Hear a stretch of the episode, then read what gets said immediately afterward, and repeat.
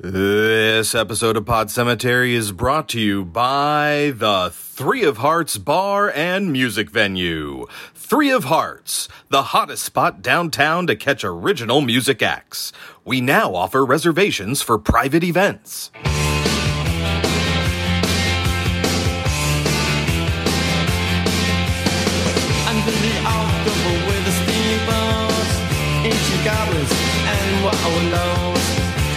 Come at the grand line making a sound. The smell of death is all around. And at night when the cold wind blows, no one cares, nobody knows. Hello, my name is Chris, My name is Kelsey. and this is Pod Cemetery, where we dissect horror movies like the rotting corpses that they are.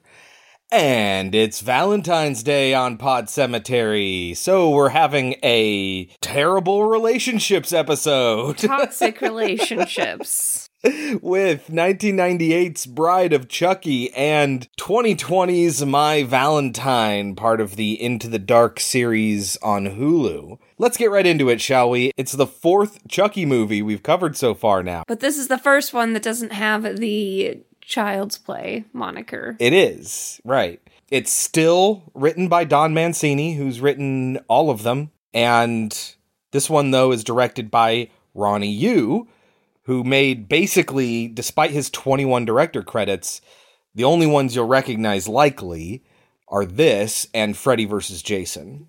Ah. The movie stars Brad Dourif, Jennifer Tilly, Katherine Heigl, and John Ritter. What is Bride of Chucky about?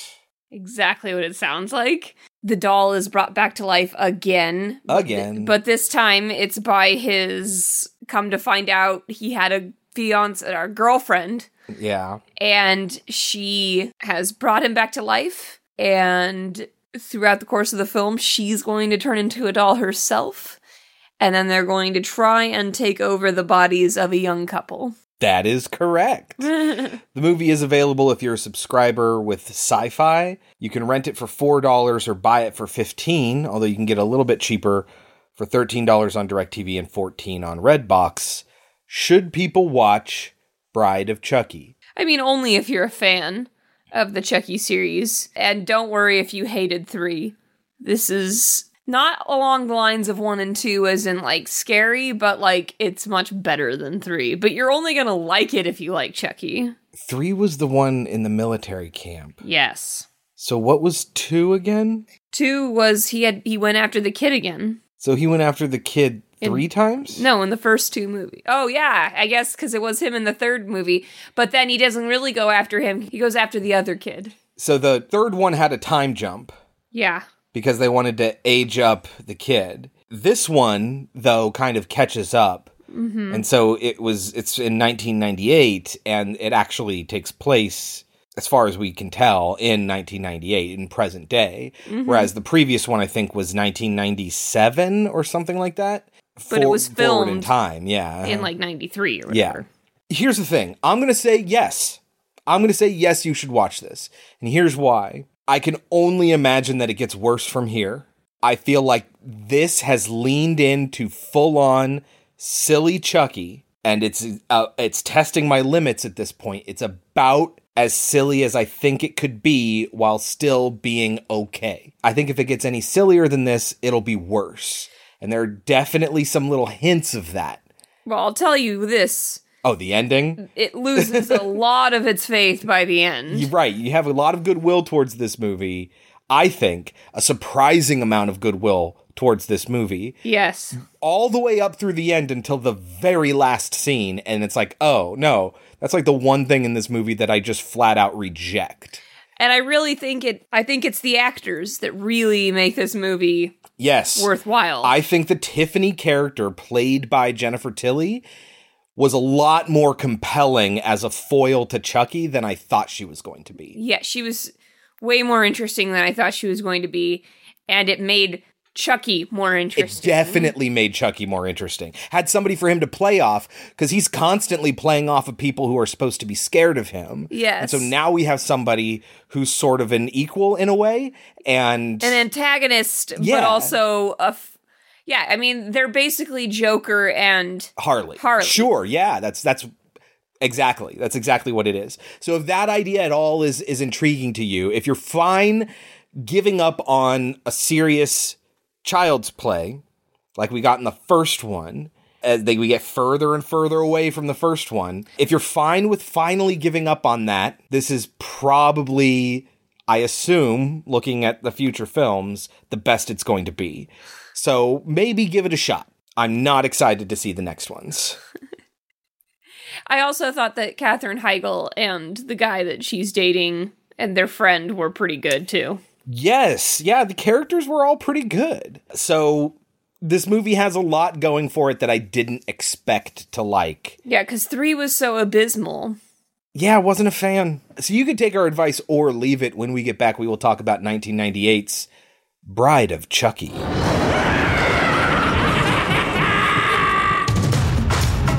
This Halloween, Chucky's back.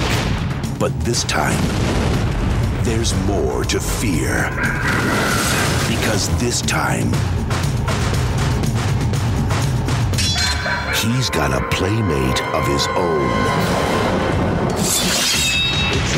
Bride of Chucky. White wedding. This Halloween, Chucky gets lucky.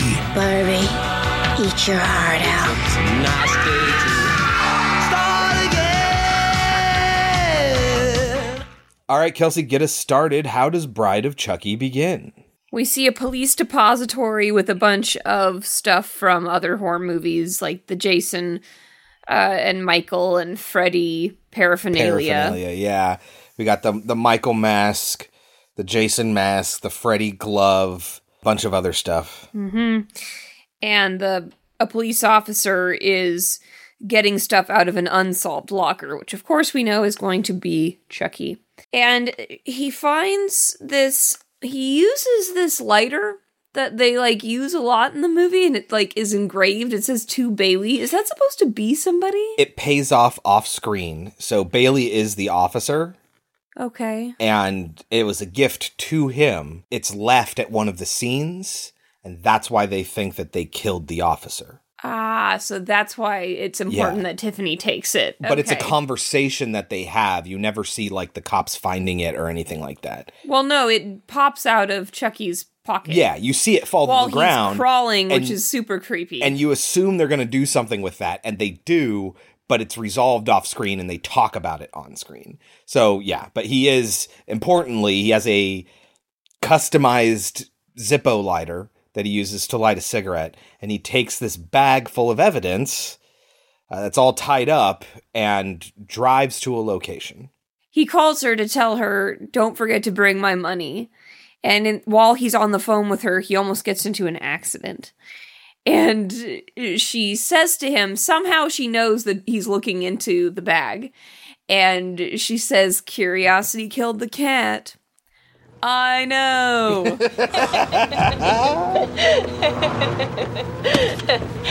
Curiosity killed the cat. I know. love it any opportunity to use that clip But as soon as he arrives at the spot, she slashes his throat. And she has a fun line of, Well, hello, Dolly, when she finds the uh-huh. Chucky doll. Well, hello, Dolly. I've always thought Jennifer Tilly is gorgeous, and she just looks fantastic in this she does movie. she looks great and I, I love her voice. Like, I think it's a great choice for a voice actress. you think about i mean personally i think about liar liar but i think kelsey probably thinks about bound I don't know what that is. that's the movie that she did with uh, gina gershon Who's that? oh no it's a wachowski film like an early wachowski film and it's I- very sexy I do not know it. oh i'm surprised but yes i think of liar liar every time i think of her yeah in your bra I can't think of what I think of, but I yes, I do know her from Liar Liar. But so I don't know if the implication is supposed to be that she already had a thing for dolls, or because he got put into a doll, she became obsessed with dolls. I don't know we which. don't it get confirmation of which. Eh, it doesn't really matter. but she has all this doll paraphernalia but it looks like she it almost looks like her job is to repair old fashioned dolls and sell them. But if that Right. was her job, you would make a lot more money than Right. Uh, enough to live in a fucking shitty ass trailer. But whatever. Not that it's a shitty trailer, actually. She actually has a really nice bathtub. yes, it's very weird. It is a shitty trailer, but yes, it's it's they're playing tricks on us. yes, they are. But so you'd think that she'd be able to repair him nicely, but she doesn't. She sews him up together and makes him look awful. Well, I mean, if you remember, he got fucked up in the last movie, and she has to work with the plastic that she has. So it's not just like cleaning up scuff marks and aging rubber or plastic. It's, you know, she has to repair it. Now, yes, we know the scars that he gets are designed to look cool. They are not designed to match the damage that happened to him at the end of the third movie, where his entire side of his face got sliced off by an apparently real scythe prop, and then he got tossed into a giant fan and chopped up. So, yes, those scars don't match where she would actually be stitching together the rubber, but you're gonna have to get past that. He looks fucking cool. This is a great Chucky design. I love it.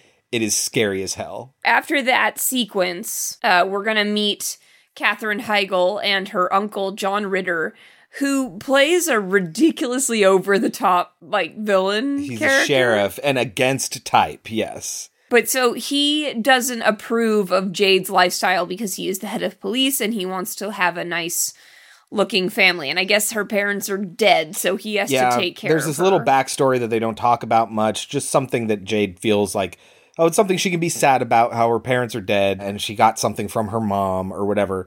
And now John Ritter just has to watch her till she's 18, then she can do whatever she wants. But before then, she is not embarrassing him, we'll hear later. Mm-hmm. So she's on her way to a dance. Maybe it's prom, I don't know, but it's raining. And her date picks her up, and he is very obviously gay. So John Ritter sends the cops after her because he knows that she's going with another guy, a guy that she, he has forbade her from seeing. Yeah, this is uh, David, played by Gordon Michael Woolvett. I don't think we mentioned over the opening shots of the doll and all of that, all the doll stuff that she has. We're playing Rob Zombie's Living Dead Girl.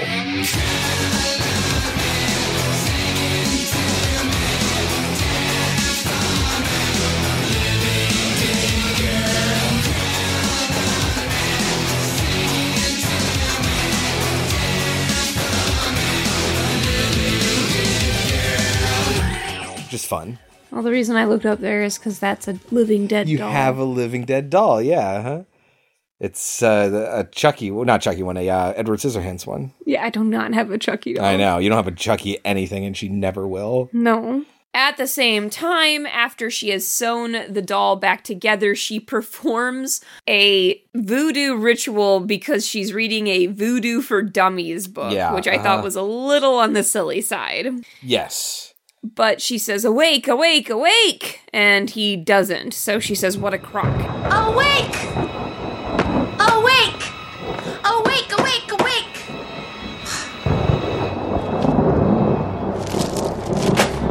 What a crock. And that's going to come up again later, which I thought was fun. Right. Yeah. They did a nice little internal callback Yes. later. Meanwhile, her boyfriend shows up. Damien. who is an absolute nerd, and we will get confirmation that he is such later. But he pretends to be a murderer because, as we're going to find out, she is way into murderers. Yeah. She is, like we said, she's a murderer herself. She killed the cop very easily. Mm-hmm.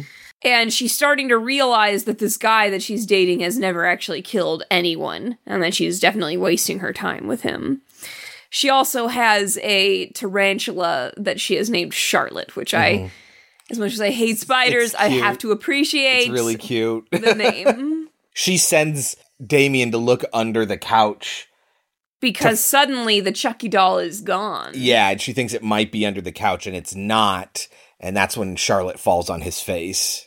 Yes, very much like in Home Alone. But she ends up finding him and she convinces Damien, she pretends like she's going to have sex with him.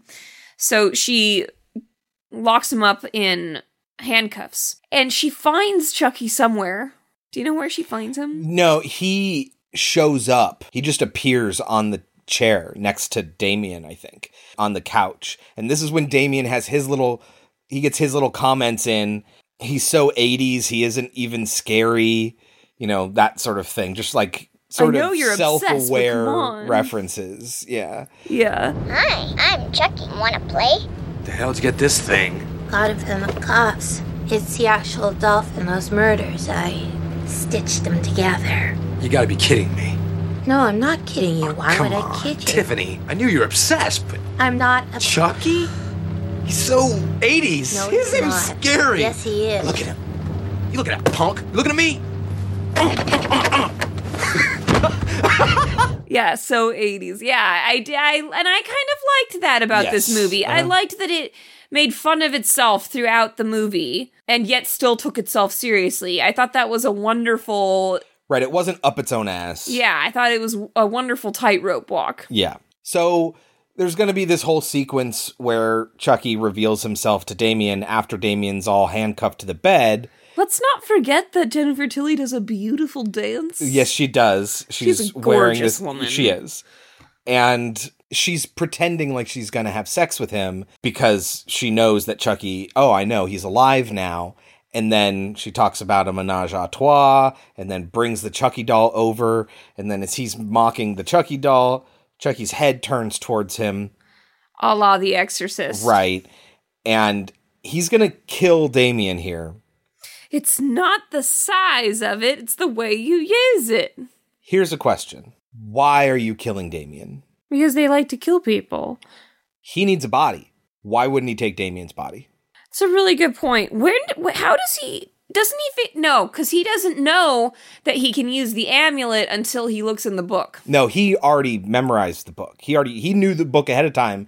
They imply that that, along with the dude he meets in the first movie, who say the teaches guy him, told him right that stuff. But they imply that he already knows the book front to back because he's able to tell her the exact chapter and page where she needs to find the information. You need to have this amulet, which he was buried with. I thought that he just found that out by looking at the book, and that's the reason why he didn't try to do that earlier in the films. I don't know. Thought that was going to be their. That's a good point because he would have, yeah, I guess he would, he couldn't have known because, yeah, then in the earlier movies, he would have known that and he just needed to get to his body. Why would it take four movies in for him to think to go to his body instead of trying to inhabit all these kids? Because he reveals himself to them first. And I was also thinking, wait a minute, didn't you just reveal yourself to Damien after you were resurrected?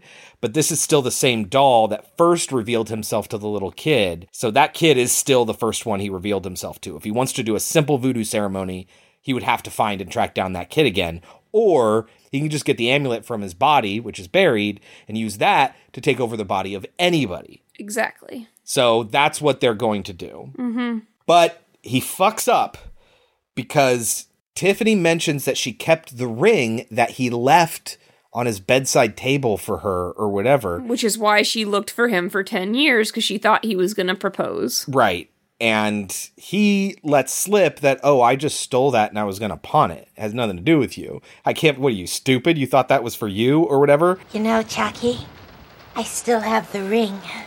What ring? The ring, the one you left for me. I found it on the mantle the night you were killed. I've never taken it off. Oh, that. The one I got from Vivian Van Pelt. Vivian who? Vivian Van Pelt. I dumped her in the river. Remember? That ring is worth five or six grand easy. You mean you weren't gonna ask me to marry you? What are you fucking nuts? you thought.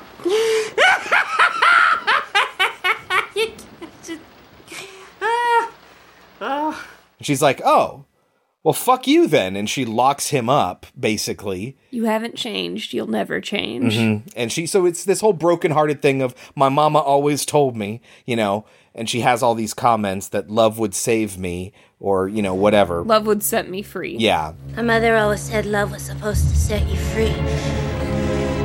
That's not true, Chucky. I've been a prisoner of my love for you for a very long time. Now it's payback time. That's going to come up later. But there's been a turn in the relationship now. And she's upset with him and she can't believe she waited for him. She believed in him. She loved him when he obviously didn't love her. And so she's like, well, fuck you. I'm not helping you then. And locks him up. And that night, in in her sad state, she'll sleep next to the dead body. Which was cute in a twisted sort of way. You really like Tiffany's Yes. character for some reason. She's like really vulnerable, but also fucking twisted. And that's really cool. I, I like her as a character a lot. I, I don't think it's Patsy Cline's version, but we get to hear "Crazy for Crying." crazy.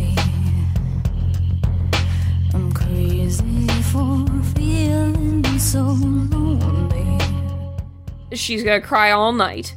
And the next day, she'll be outside disposing of the body and she'll be talking to her neighbor. Did you understand that that was Katherine Heigl's boyfriend? Yes, I did. I did not know that that was the same person. Yeah, no, I did. It took a while for me to understand the connection. I was like, who is this guy? Why are we getting this story? Is he just fodder for Chucky to kill later? What is happening? And then I finally realized, oh. Yes, so this boyfriend whose name is Jesse live he, he this is one of the reasons why John Ritter, the police chief, doesn't want Jade, Katherine Heigl, to date Jesse, Nick Stabile, I don't know how you pronounce his last name, is because he's like trailer trash and it would be embarrassing, right? So Yeah. so we know he lives in this trailer park. Like it's literally a park full of trailers. And he lives next to Tiffany, who, like you say, is disposing of Damien's body in a trunk. And she sexily asks him to move it for her. And he, he struggles with it. And, you know, She asks him out on a date, but he says, I'm seeing someone. yeah. And, but she's a romantic. And so that kind of actually touches her. All the good guys are taken. All the good guys are taken. And she tells him that you treat her right, like you do right by her. This is where we get to hear the line It's like my mother always used to say a woman spends all day slaving over a hot stove for a man, the least he can do is the dishes. She's kind of a philosopher, my mother. Yes. and that's going to be very important later in the film. Uh huh. But while she's talking to him, we're going to hear Chucky scream at her, Tiffany, where the fuck are you? And the guy is going to be like, uh, and she's like, sorry, it's my boyfriend or whatever. No, she's babysitting, and he's a foul mouthed little fucker or Oh, something that's like that. right. Yeah. That's right. So that night, she's going to watch television in her very nice bathtub. Yep, and she's watching. Then, well, first she's watching the news, which is where we learn that the guy was a total nerd in real life. Oh, she Damien, murdered. yeah. Uh-huh. and she is watching. Then she's watching Bride of Frankenstein, which we have not Murder, She seen Wrote, yet. too. Oh, Murder She Wrote. Yeah, but yes, Bride of Frankenstein, and in particular, it's the scene where she's waking up for the first time and sees her betrothed Frankenstein and rejects him because he is so frightening. She hate me. Yes. We belong dead, and she cries. Yes. and that will again come up later. Chucky uses the ring because oh, we didn't say she got him a bride doll and put that in this little I don't what is it a crib that she turned upside down or something I don't. Know. It's a crib it- that is she Yeah. can lock up. yeah But I hate that this doll is not the same doll later. right. Did you notice that? It seems very obviously like it's not the same doll. they're very doll. obviously not the same doll. I there is a there is a makeover scene, but maybe they are, and the makeover just drastically changes her. But that doesn't make any sense. yeah, And it's the Annabelle problem. You want her to be creepy, right. but you also need her to be a doll that somebody would have actually bought. yes, exactly. And this is definitely not a doll anyone would have bought. And I think it's so funny that people like need to design dolls to be creepy. You know what the point of Chucky is?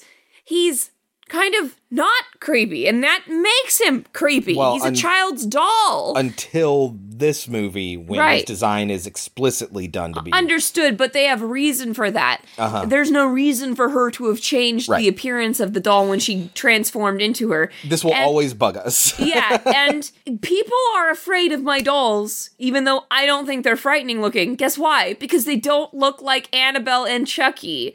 And that's because nobody would buy dolls that looked like that. yes so I mean Chucky in this one, guys.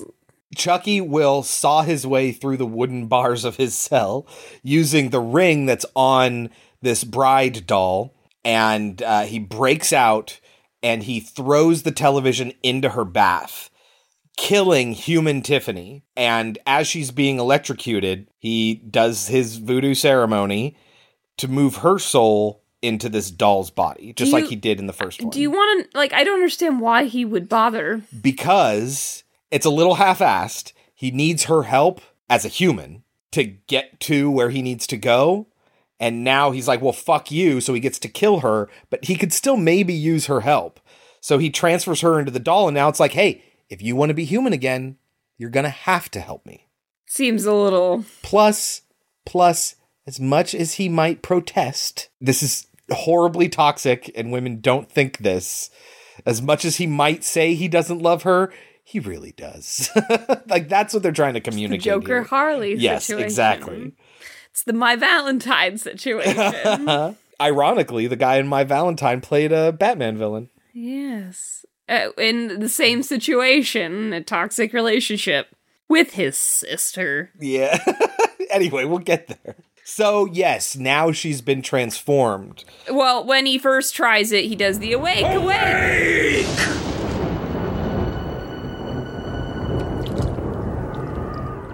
What a crock. Yes, so we get that call back. She gasps up out of the tub and then falls back in, and that's the moment when this bride doll wakes up, and now Tiffany is also a doll, and she is pissed at him. But they do need to work together, so she calls up Jesse and says, I need you to take two dolls that I have in my trailer to a friend in Hackensack, New Jersey, because that's where Brad Dourif, Charles Lee Ray, is buried, and sell them there's five hundred dollars in in it for you. He negotiates up to a thousand. Okay, well, five hundred now, and then five hundred when you're done. And just pick them up and take them, and that's how they're gonna go. They're just gonna pretend to be dolls, and Jesse is gonna drive them. In the meantime, we get the Oh, and he decides to go because he's going to try and convince Katherine Heigl to run away with him because her uncle won't let them be together. that's right. This is his opportunity. One thousand dollars, and they can start a new life. right? But he's really what he's saying is it'll allow us to put a down payment on an apartment and then I can get a job and like yeah, we it's not going to like set them up for life, but it's the kickstart that they need to go somewhere and live somewhere else. You should be keeping in mind this entire time that Katherine Heigl is 17. Explicitly, John Ritter says when you turn 18, you can do whatever the fuck you want. I don't care if I never see you again. So she is not 18 yet. It's going to be important later. But anyway, he's going to kidnap her effectively, and they're going to start a life together. In the meantime, before he can show up and pick up the dolls, we have a makeover montage. What do you I think of this? I thought it was fun. I, I thought it was fun. I liked the line. Barbie, eat your heart out. yeah. I liked that you smoked a cigarette. I liked that Chucky was like, wow. When Yeah, he looked at uh-huh. her. I thought it was fun. It is fun. It is fun. We talked in Ghostbusters about how Afterlife forgot to be fun. And this one, even though it's not as good a movie as Ghostbusters Afterlife, it did not forget to be fun. I'd say that was their main goal. I don't think their goal was to make a good movie. Right. They just wanted to have, they wanted their audience to have a good time, and I'm here for that. Right, totally. So Jesse does show up. And of course, he's turned off by these dolls. Ugh, gross. And he just like hoists them by their arms and like they bump into stuff. yes. Depends on what they're made of, but I, w- I guess they're just plastic dolls, so it doesn't really matter. right. Yeah. But so he goes and he convinces Jade to come with him and marry him. And while they're getting hit, their stuff together, John Ritter is trying to plant weed in the kid's car so that they can send him to jail. Yeah. And this will work. It's weird because Chucky will take the weed to smoke it, and you think, okay, so they're not going to get caught. But then Chucky will throw it so that they do get caught, so that they don't find everything kind Sean- of pays off a little bit. Like, Yeah. they set things up and everything pays off. I guess they end up killing John Ritter. But let's talk about how they do because at first he just wants to use a knife, and Tiffany says, "Get with the '90s." Um, What does he know. try to use next? When she's like, "Be more inventive" or whatever, he try he reaches for a ball peen hammer, which is what he used in his first kill in the first movie. And she says, predictable. Yeah, and so we don't know what's going to happen. Well, she also says something about, oh, she says Martha Stewart says to always be spontaneous. No, if somebody something. shows up who wasn't invited, what do you do? You improvise. He's going to ask her, who the fuck is Martha Stewart? She's going to say, she's my idol. which is so funny. I like that personality trait. That Tiffany, this murderous goth, loves Martha Stewart. I have a I have a goth friend who loves Martha Stewart. Uh-huh. I so it know that is she qualifies as goth, but it is real, right? Like that it, it's it's a fun sort of quirk of a personality. And of course, this is before Martha Stewart had the the prison cred and the Snoop Dogg cred. So John Ritter is looking for a place to stash this stuff. He looks up in the front seat and finds Tiffany sitting there. It's like, ugh, or whatever. And I think Chucky comes to life to like get his attention or something. I don't remember. they terrify him. And then they pop something open, and somehow all these nails pop out at it's him. the so they have a bunch of nails shoved into the dashboard in the passenger seat, and then Chucky's underneath, and he wires the airbag to go off. And so the airbag goes off with intense speed uh, and kinetic energy, launching these nails directly into John Ritter's face. And he, we're going to think that he's dead, but he's laying there with all these nails sticking out of his face.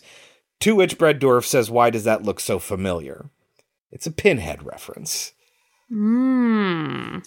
And at this point, I'm thinking, you know, I'm, I'm actually kind of enjoying this. And the Chucky Tiffany dynamic is pretty good. Like it makes Chucky more interesting. Four movies in, they needed something to make him more interesting. Yeah, they needed they needed a new side to him, and that's exactly what we're getting here. We're getting a more he's a little more like Freddy. He's got more of the one liners, More personality. Eh, yeah. But now he's got the more like we see that he was a person. He had Yeah. a girlfriend. He had a whole relationship that we never would have seen, and we just could, would have just kept seeing him as the serial killer, which is not interesting four movies down the line. and that's the thing that you don't get with a lot of slashers is you don't get foils.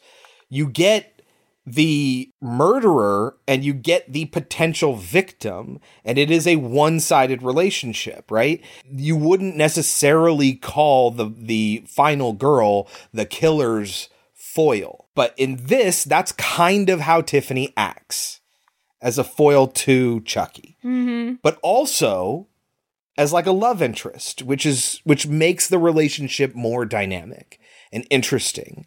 And I'm here for that. I actually really like that part of this movie.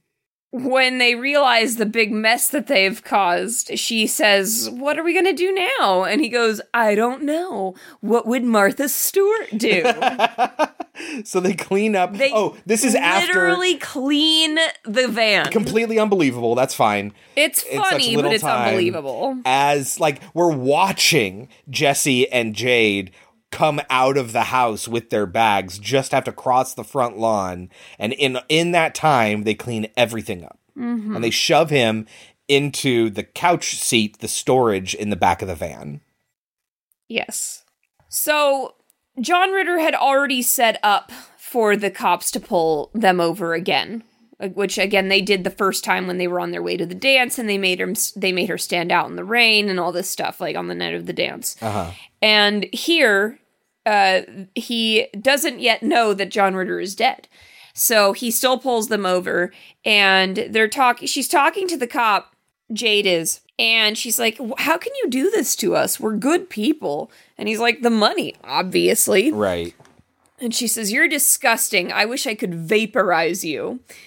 Which is not a natural thing to say. it's not a natural thing to say at all, but it's important because it's going to make the boyfriend start to question if she's crazy. yeah. I never understood why they called him Needle Nose. What does that mean? Just because he has a big pointy nose. Oh. Just I would have thought a needle nose would have been long and thin. Yeah, I don't know. I've never really liked that as a term, you know?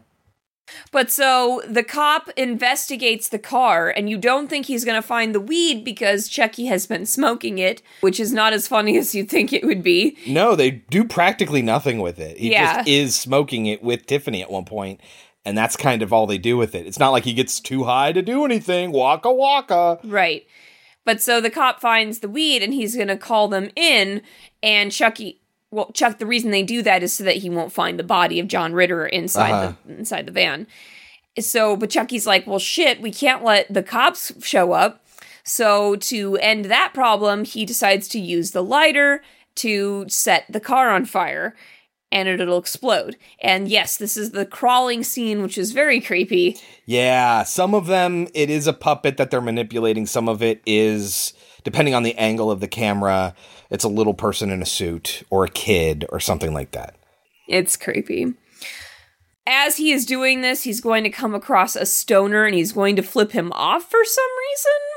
Yeah. I don't really get that. Well, they can have that joke of like the stoner sees something and is like, "Whoa, I need to stop smoking" or whatever, like one of those sort of Well, that's not what the stoner says. It's the not. stoner says, "What a rude fucking doll." Yeah, which I thought was a funny response. It's a funny response, but it's weird that Chucky would do it in the first place. Agreed. But so, because the cops are killed here, this is where, uh, like I said, the boyfriend is going to think that Jade did it, and Jade is going to think that the boyfriend did it.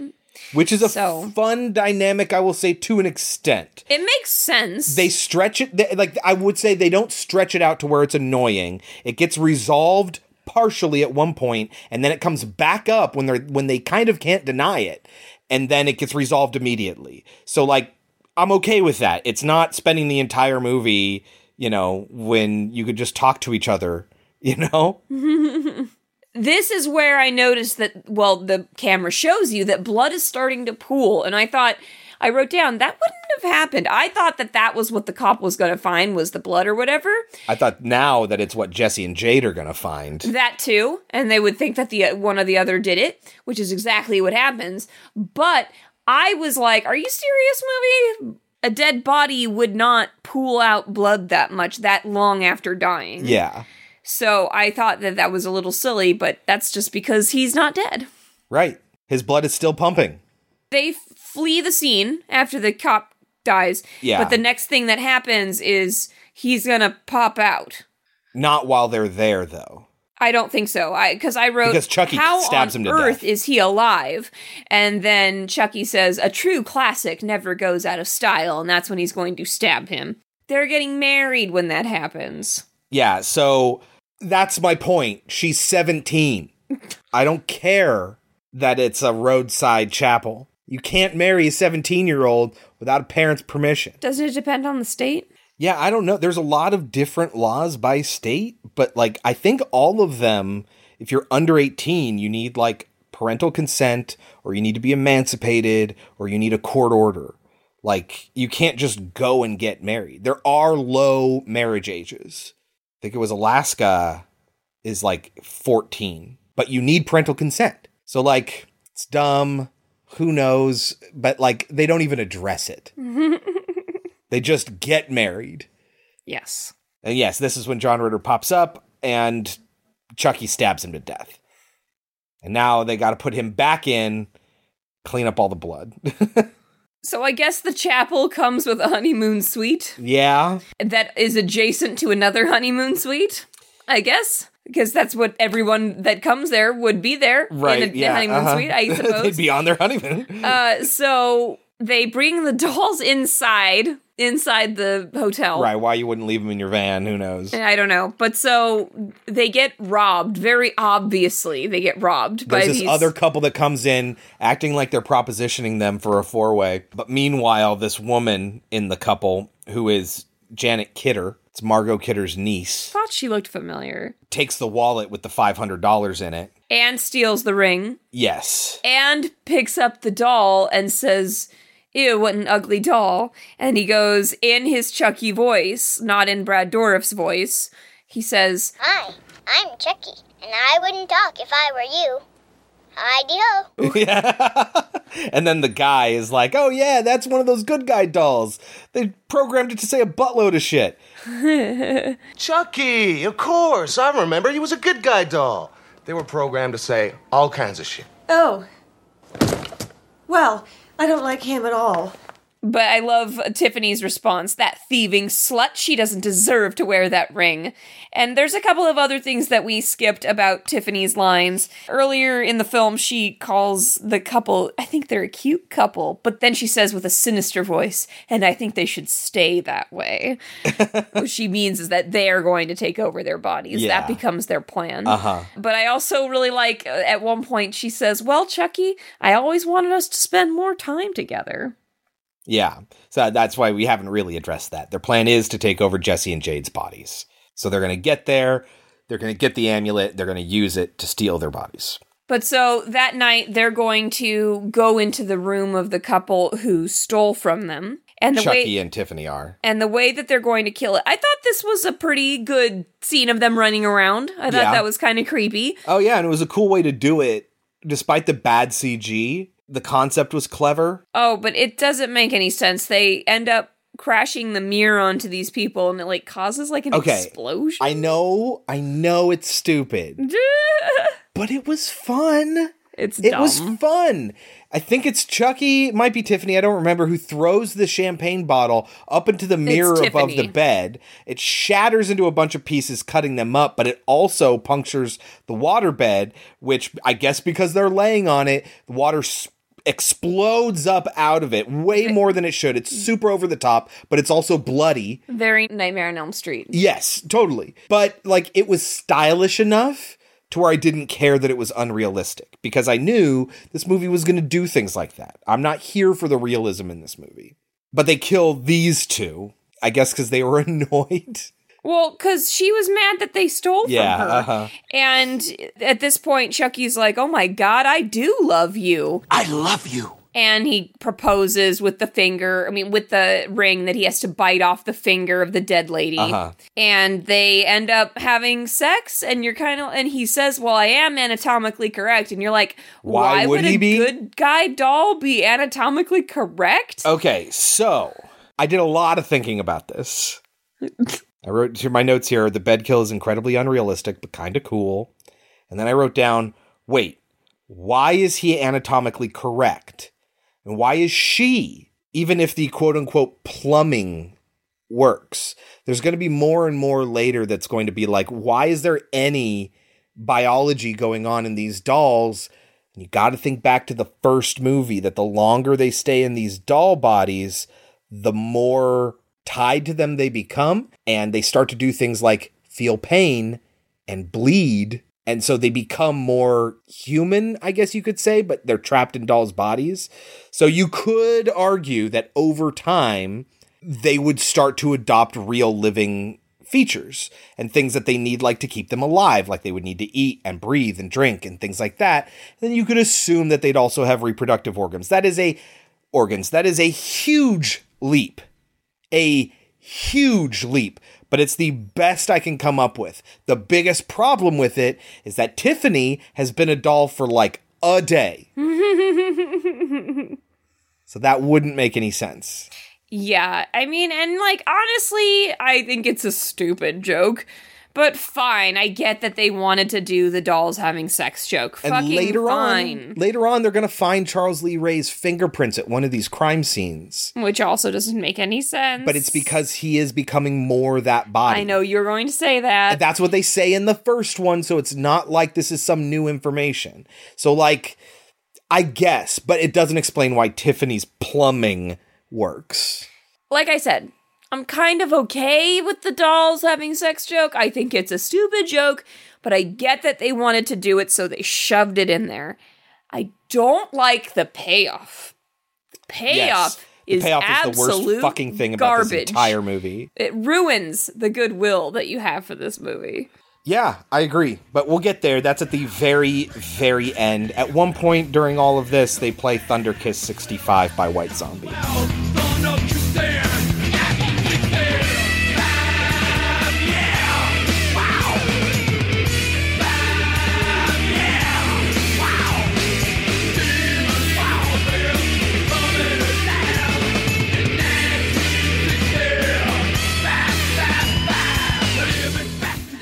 We get another Rob Zombie appearance. But so, like I said, the main couple are starting to question if whether or not the other one is the murderer. And so the guy is going to go call the friend, and Jade is going to call the friend, and they're going to tell him the same thing. And he comes to the obvious conclusion right away. The same thing I would be like, well, why doesn't David think this? They all come to him and earnestly think that the other is a killer. And he comes to the conclusion, oh, then they're both not the killer. Yeah. So he's going to show up because Jade will tell him where they are. He's going to show up the next morning and surprise them and be like, hey, I got great news for you. You both called me in the middle of the night thinking that the other was a killer. Wait, what? That means neither of you are. Exactly. Great. Awesome. I love that they didn't belabor that point. And somebody Yes. But smart. then it's going to come like back up again, which is stupid. And also, Kathy Najimy pops up in this. Yeah, Kathy Najimy is the maid, and she's the one who finds the bodies. Yes, that you know the trope of the maid coming in to Uh-huh. find the bodies, which happens in a lot of movies. I mean, there we kind of had that in Bloodsucking Bastards. Had in Bloodsucking Bastards. It's in the Rob Zombie movie, Devil's Rejects. It's in, I guess it's not a movie, but it's in American Horror Story. You know, just a lot of let the maid clean it up. Right. I I wonder how many maids in like hotels and things like that find dead bodies. Like what's the average? If you work as a maid for 20 years, how likely are you to stumble across a dead body? I'm sure you're gonna find somebody, whether it be Like had a heart attack or something. Right. or an, or an uh, OD. it's bound to situation. happen, Yeah, right? Like yeah. if you made long enough, you will find a dead body. Mm-hmm. Anyway, just a, just a thought. so they're driving away now, and they got David with them and the dolls. He will find Warren, Yes, the chief. which then makes his idea that it was Warren not true, and so he starts to wonder if it is one of them or if it's both of them. So he's going to take the gun off of John Ritter's body. And here's a problem. He has a gun, so you're thinking, well, how are they going to solve this situation? They're going to solve it by randomly providing the dolls with guns? I don't know where they got these guns. Did they they come from the couple? They didn't get the, maybe. Did they edit that scene out? Or did we just miss it?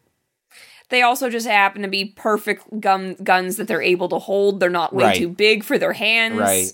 Like I say, I have a note here. Look, it's not great. it's kind of dumb, but it is fun. I do love that when he's like pointing the gun at them and they're like, "We didn't do it." That's when the dolls come out and David's look of just like, what is great, but I'm kind of surprised that no one screams.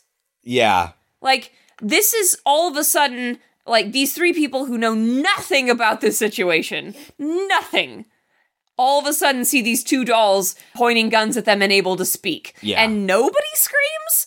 I do love that David just walks out into traffic because he's so dumbfounded by what yeah, he there's sees. There's a really unrealistic, over the top, just like that motel room scene, kill of this truck just smashing him into bits, and he just disintegrates. but I, d- I liked that you in just shock he just walks Uh-huh. away. Like I would do that too probably. It's a bummer though because you really fucking like David. David is a great character again. This movie has pretty good characters. Agreed.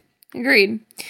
I do like Chucky's response. Well, that works too. Yeah. he does that. Uh-huh. And so he's gonna basically take the two of them hostage just as this cop comes by. We didn't mention, but David tried to call the cops, right? Wasn't he on the phone when he got hit by the truck?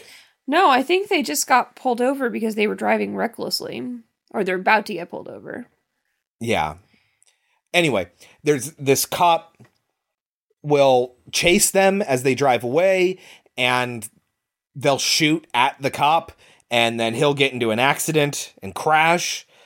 And so then they're driving away and we're going to get all the backstory that Jade and Jesse need to hear to understand what's going on.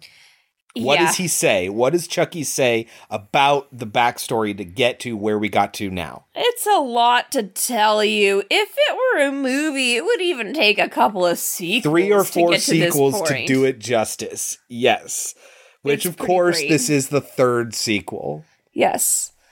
And so they're explaining what they need to do, which is uh, get new bodies. And they're like, location, location, location. Uh huh.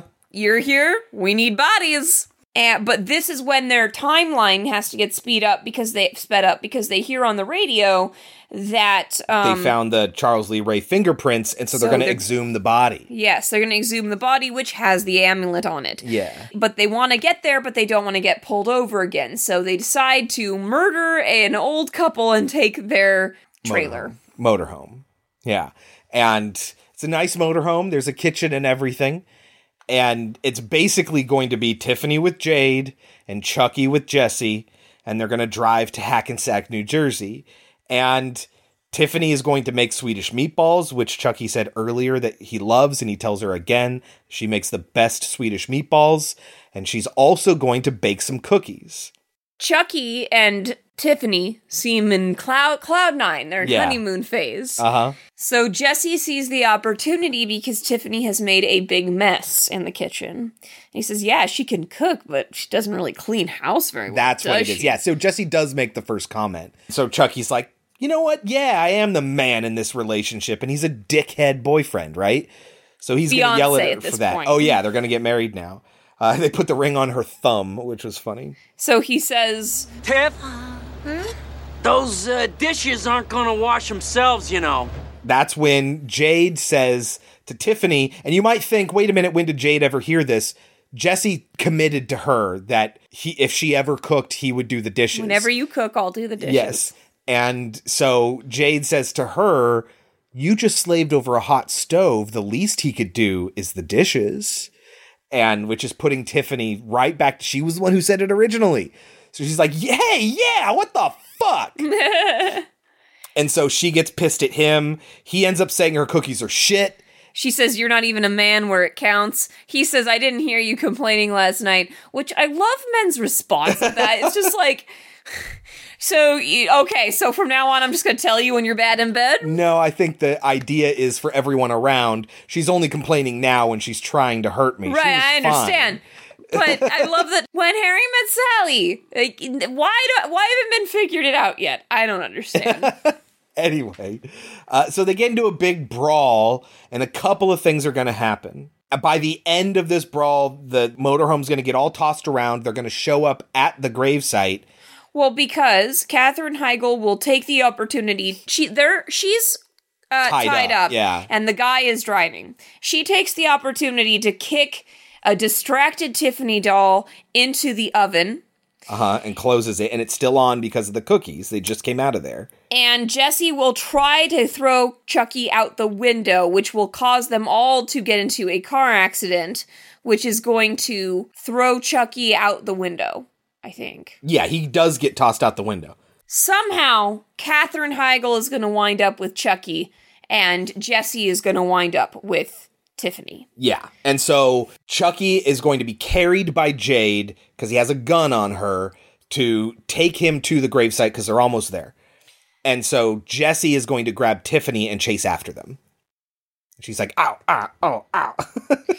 Because she's in a lot of pain. Yes, and Katherine Heigl has a bad line of, I'm trying, you fucking midget, which is not. Yeah, which is not fun. They kill the medical examiner or whoever it is that's there to exhume the body, and he's just alone, which is not the way that works. Mm-hmm. They would do that in the middle of the day with a big old tractor and a, all the cops and everyone present. But whatever, just one guy in the middle of the night. They hit him on the head with a shovel or whatever, and they try to exhume the body. Magically, those that shovel will turn into three shovels, and two of them will be magically small enough for dolls. To you know the small two-handed handle at the back sort of shovels the kind that you might have on the side of a jeep or something like that not the kind you use for digging a grave. right she gets the amulet out of the casket Yes, and they're going to do like a hostage swap yeah where Chucky wants Tiffany. Although I don't know why, because Tiffany is all like burned at this point, and he's gonna like let her fall. I guess because he still wants her as a human. yeah I uh-huh. guess. But Jade is gonna go to Jesse as well. they'll cross each other and when they look at each other it's a very funny moment it's like taking a really serious situation of a hostage exchange and then their eyes pass like you might expect them to but she has to look down at this doll that's like burnt to a crisp it's really kind of cute Well, I love Tiffany says I love that Tiffany says you're a lucky girl yeah because you're realizing what's about to happen. Yeah. She's gonna fall as she approaches. Catch me, Chucky. Catch me, Chucky. He And just he's like, walks out of the way. Yeah, because she's all away. burnt to a Yeah. crisp. and Chucky is going to throw his knife into Jesse's back. Or he's going to throw the knife, and Jesse is going to turn Jade so that it doesn't strike Jade, but it strikes him. Uh, Jesse is going to instruct Jade to take it out of the back. Chucky has the gun, so he's going to make Jade return the knife to him. Yeah. So he ties them up so they can do the ritual right then and there. But before he does, she says to him, Chucky, I love you. And he goes, I know. I know. and she says, Kiss me. And he's like, Okay, even though she's all burnt and he Uh-huh, thought she like, was gross. So, and while that's happening, she stabs him in the back. and they fight with the shovels. She says, We belong dead, just like it said in Bride of Chucky. And goodbye, darling, I'll see you in hell. But but that's when they're gonna have their shovel Yeah. fight. And uh, Jesse is going to, uh, I think, kick or something uh, Chucky down into the grave where he sees his own dead body. Well, before that happens, he kills Tiffany, and he's really cruel about it. She says, My mother always told me love would set me free, and all he says is, Get off my knife. My mother always told me love would set me free. Get off my knife!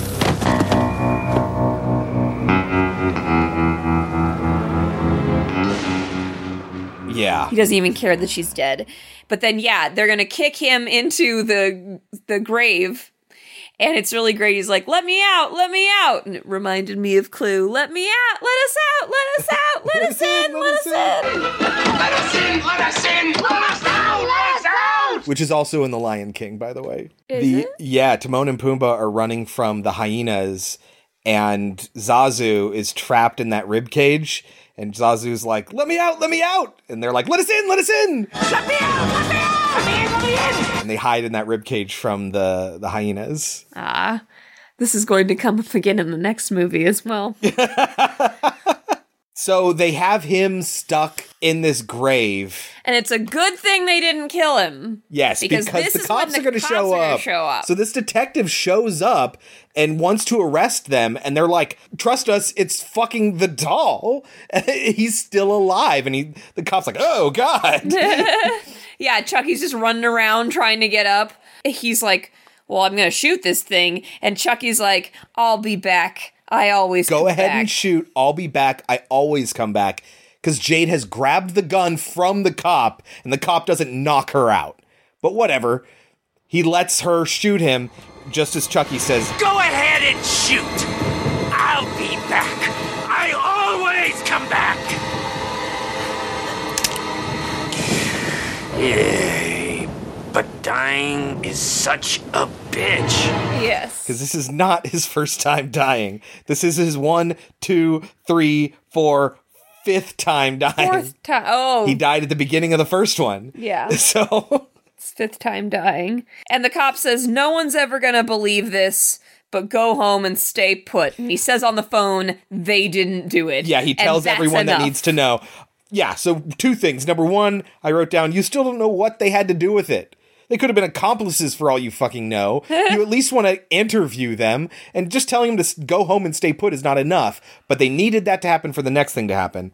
But yes, Oh, this God. this cop is gonna die, and all the other police know is that this one cop that showed up said they didn't do it. That's all they know. How are they gonna tell anything? It's a good point. So he finds he's waiting for his backup to show up to see all this.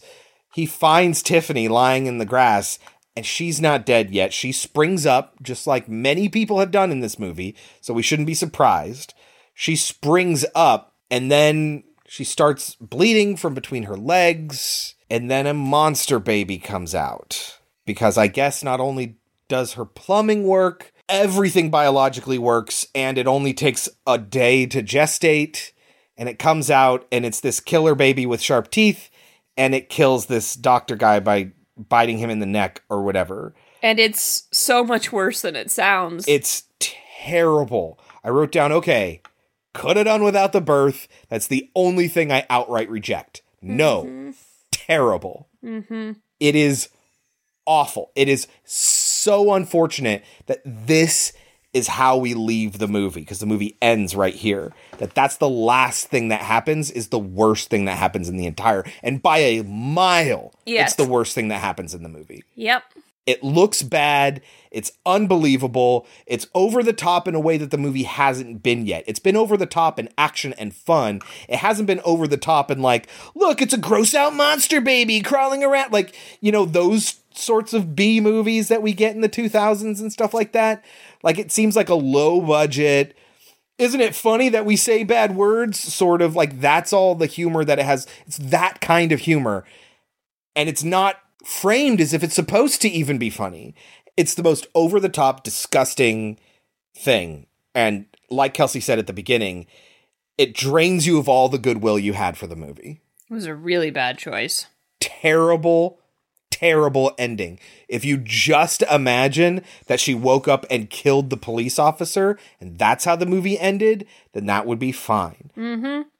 But the next movie is Seed of Chucky. Seed of Chucky. So it's about the So kid, it's- right? It is about the kid, yes. So it's not even about Chucky anymore. Well, Chucky's there, and so is Tiffany. Oh, they both come back. Yeah. And I think Tiffany's trying to raise the kid, and I think there might be like a trans story going on there too, if I remember correctly. Like it's yeah, no, it's I am not looking forward to Seed of Chucky. Ew. We got from Child's Play 3 to Bride of Chucky pretty quickly, and I'm totally okay with that. Overall, I would say I liked this movie. Not looking forward to see to Chucky. I don't know how long it's going to be before we watch that one. So, is there anything else you want to say about Bride of Chucky, Kelsey? I think we've said it all. Jennifer Tilly was an excellent addition. I thought the characters were all well acted. The humor isn't, it hasn't yet gone too far. It's not that, yeah, the humor is not bad, and it still had creepy moments. Only two, but they were there. Uh huh. But that ending is not good. And it took a lot of points away. Yeah, I feel like if they wanted to make a movie along these lines, and if this is where they wanted the franchise to go, that they've kind of worked through everything they possibly could while still being good, and they're going to be left with nothing for the next movies. And there's fucking three more movies. They're going to do three more after this. What? I don't know. I don't know. But, you know, this is kind of late 90s Chucky. That's why they had to change it around because this is a culture that knows the name Chucky more than knows the name Child's Play. Mm-hmm. Because, especially in the 90s, these sorts of horror movies became more about the personality of the killer than they did about the quality of the movie. It's very true. And this is why Jason, the Friday the 13th movies, Nightmare on Elm Street, they're all going to go downhill in the 90s. It's just too bad. That's why Scream had to come along. So, like, let's make horror movies good again, you know? anyway, what do you think Bride of Chucky has on Rotten Tomatoes? ah, 66. 50. Okay. Bride of Chucky is devoid of any fright, and the franchise has become tiresomely self parodic. Although horror fans may find some pleasure in this fourth entry's camp factor. Mm-hmm. Yeah, uh, sure. Metacritic of 48, cinema score of B. So, I mean, that's pretty good. Mm-hmm. There are people that really liked it, uh, and people that likely hated it. Like I say, it's the it's it's the taste of what would be bad, but since we only get a taste, it's tolerable. I, yeah, I can only imagine it going downhill from here. So, do you think that fifty and forty eight? Do you think that's overrated or underrated? Slightly underrated. I will tell you what we rated the other ones. Okay. The first one had a 67 at the time. You gave it a 70, I gave it a 75. The second one had a 44. You gave it a 60, I gave it a 60. Remember, we felt it was kind of the first one again, but it had a more extreme climax in the factory. The third one got a 23, and we were like, yep, nail on the head. We both said 23. The reboot we actually liked more than the first one, but only slightly. Believe it or not. So if you think that our opinion's no longer valid, that's fine. It had a 64 Rotten Tomatoes, only three points less than the than the original. Uh, you gave it a 75. I gave it a 76. So, what would you give this movie? I'm gonna give it a 50. Yeah, Yeah. not quite enough to surpass that half good Yeah. Score. It would have been it would have been better if they hadn't done that ending.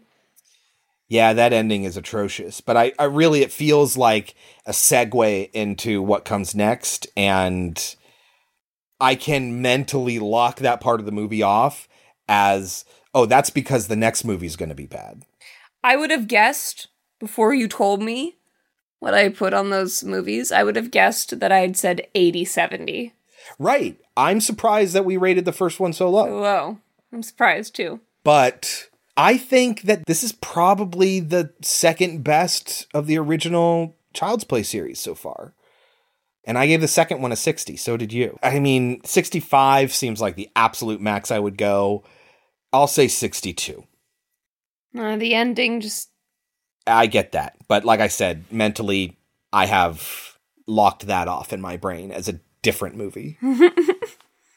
Just turn the movie off before that happens. the detective finds Tiffany. Tiffany wakes up, end the movie there, and go, oh, she killed him. and then, you know, you have a movie that isn't a good movie. It's not a good movie, but they very obviously still cared. They still cared to make something that people would enjoy yes. and not some masturbatory exercise like a lot of movies that take this sort of style too far become. So I got to give it credit for that. I'll give yeah, I'll give it a 62. So this will average out in the 50s. So that is Bride of Chucky, our modern toxic relationship movie this Valentine's Day is 2020's My Valentine, an episode of the Into the Dark series on Hulu, written and directed by Maggie Levin, starring Britt Baron, Benedict Samuel, and Anna Lore. What is My Valentine about? A singer had her identity and songs stolen by her ex boyfriend, who was also her manager, and it is now being placed on another woman.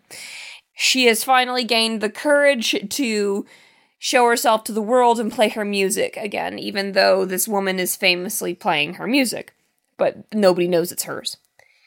So, at her first show, this crazy ex boyfriend shows up and through ridiculous premises gets her alone in there and confronts her about it. Yes. According to an episode of Half in the Bag from Red Letter Media that goes over the Into the Dark series, they watched three episodes. This is one of the ones they watched, and they really didn't like it. Apparently, it I can't see how it's not, but apparently it's based on a real story of producer Titanic Sinclair, who made a character with his girlfriend. He was an asshole. They broke up. He took all of their ideas because he had he finagled the ownership of them. Took another person. This person's name was Poppy, and just basically remade his ex in this new person and passed it off as original material.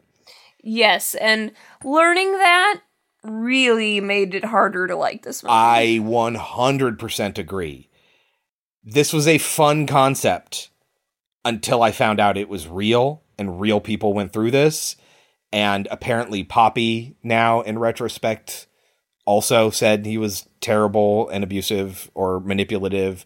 Oh, he would threaten to kill himself uh, in order to get her to do what he wanted her to do. And, you know, this is like it is a horror movie about an abusive relationship.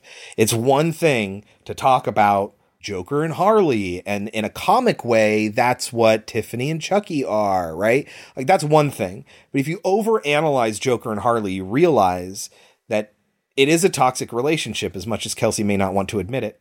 But in real life, there are very, very toxic, manipulative, horrifying relationships. Tying this into something that happened in real life made it very unpalatable. I will try to have you like keep that in mind when I go back over my notes about like things I liked about this movie. it makes it difficult to enjoy all of the fun things they were doing to turn it into a film. Right. All And- the things you like about it, it's like, oh, but that was real. and I will say this to the audience as well, since we are going to be talking about all this, consider this a content warning for abusive relationships, gaslighting, all of that, okay? Like if this is something that isn't going to be a good time for you, you might want to turn off the episode now. We love you and we'll see you next week. Otherwise, we're going to be talking about this stuff. The movie is available on Hulu because it is a Hulu exclusive. Should people watch My Valentine? It's a hard question to answer now, isn't it? It's a lot harder to answer now.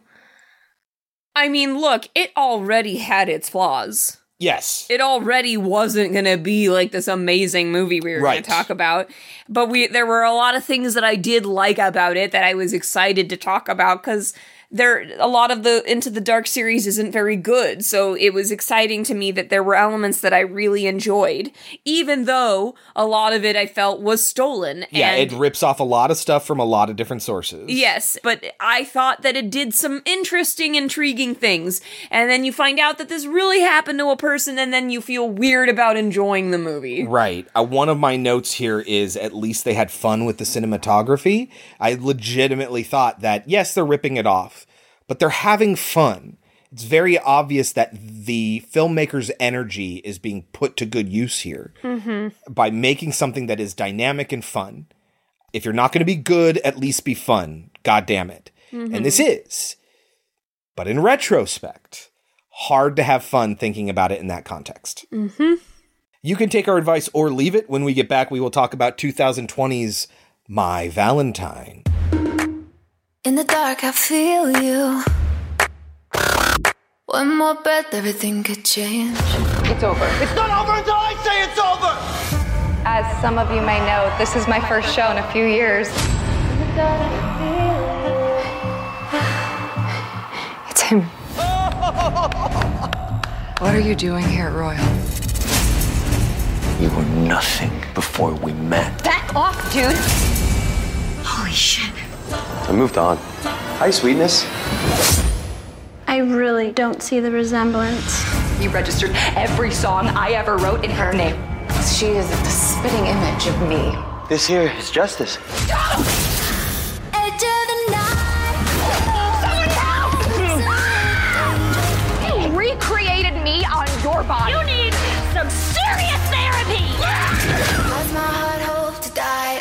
You on the night. All right, Kelsey, get us started. How does My Valentine begin?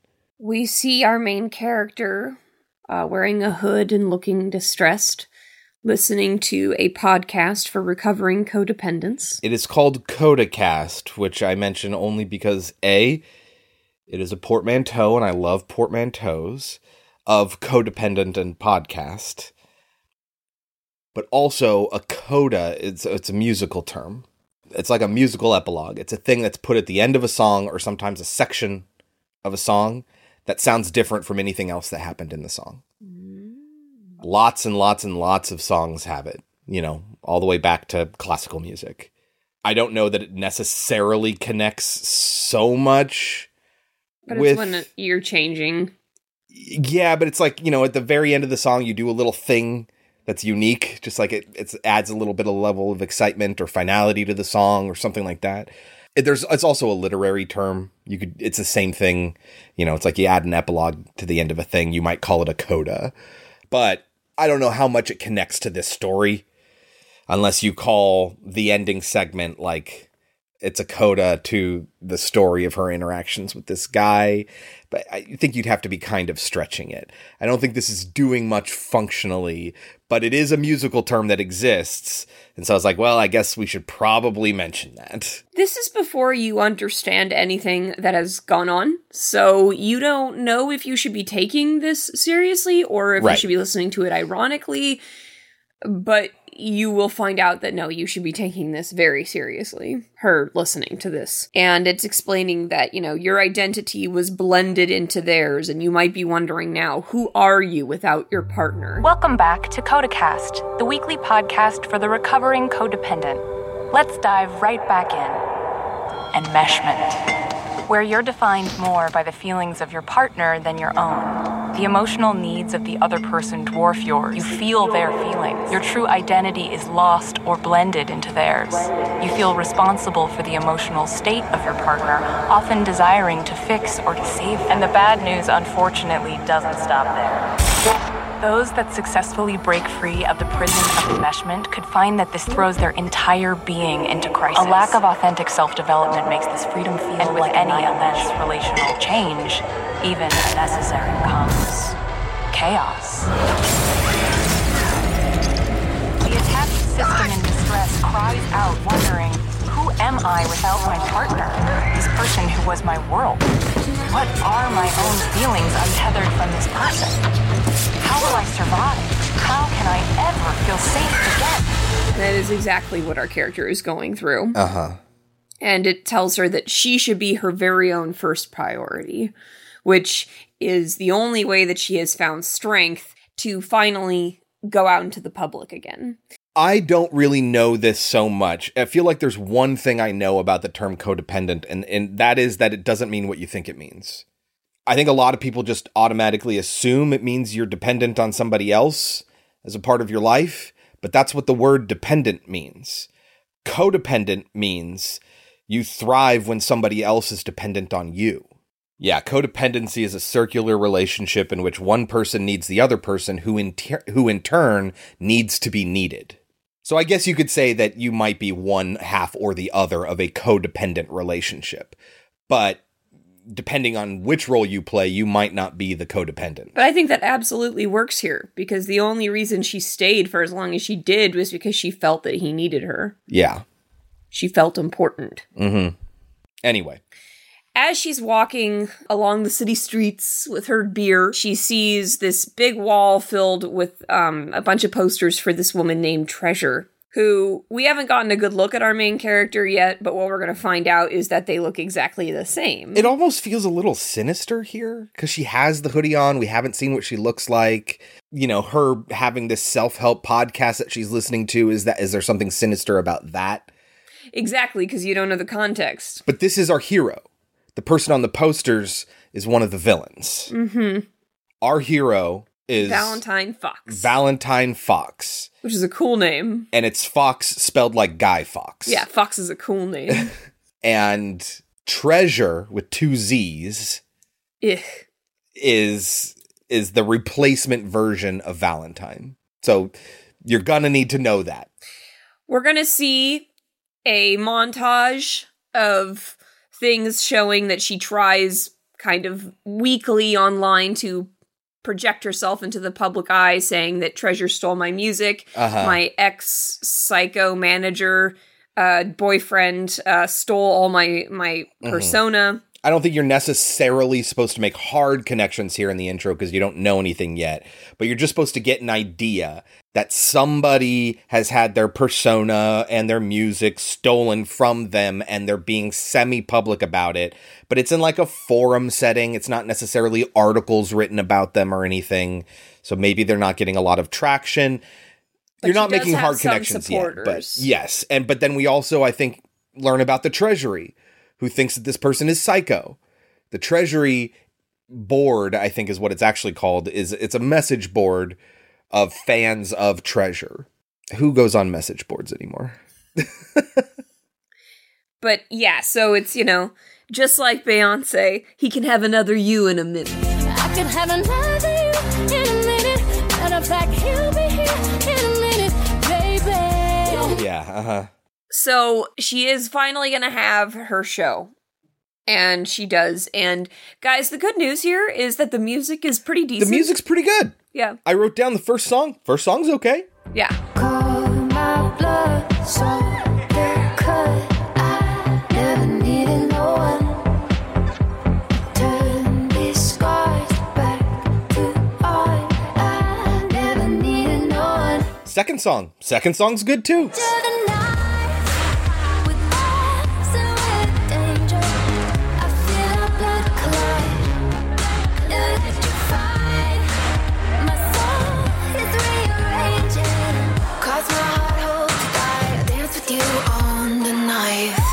The second song is like the song of the movie. Oh, the knife song? The knife song. Yeah. I and I do prefer her versions over Treasure's versions, which I'm sure we're supposed to. Yeah, and that's another thing is some of these songs there are multiple versions that we will hear throughout. For this song in particular, we get the Valentine version, we get the Treasure version, and we get the demo acoustic version as well. Edge of the night, with dancing with danger. I feel our blood collide, electrified.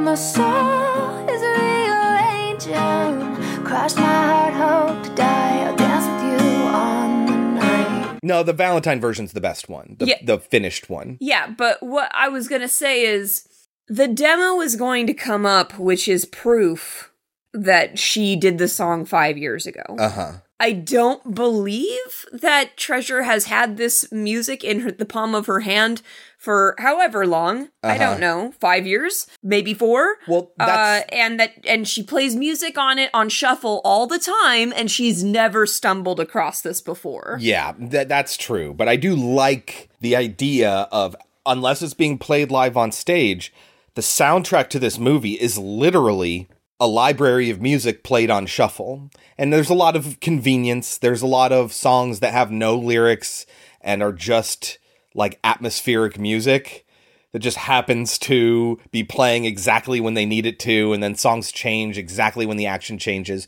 But that's the thing. This movie has a style to it, and I think Kelsey feels the same way. It really, really, really wants to be an Edgar Wright movie.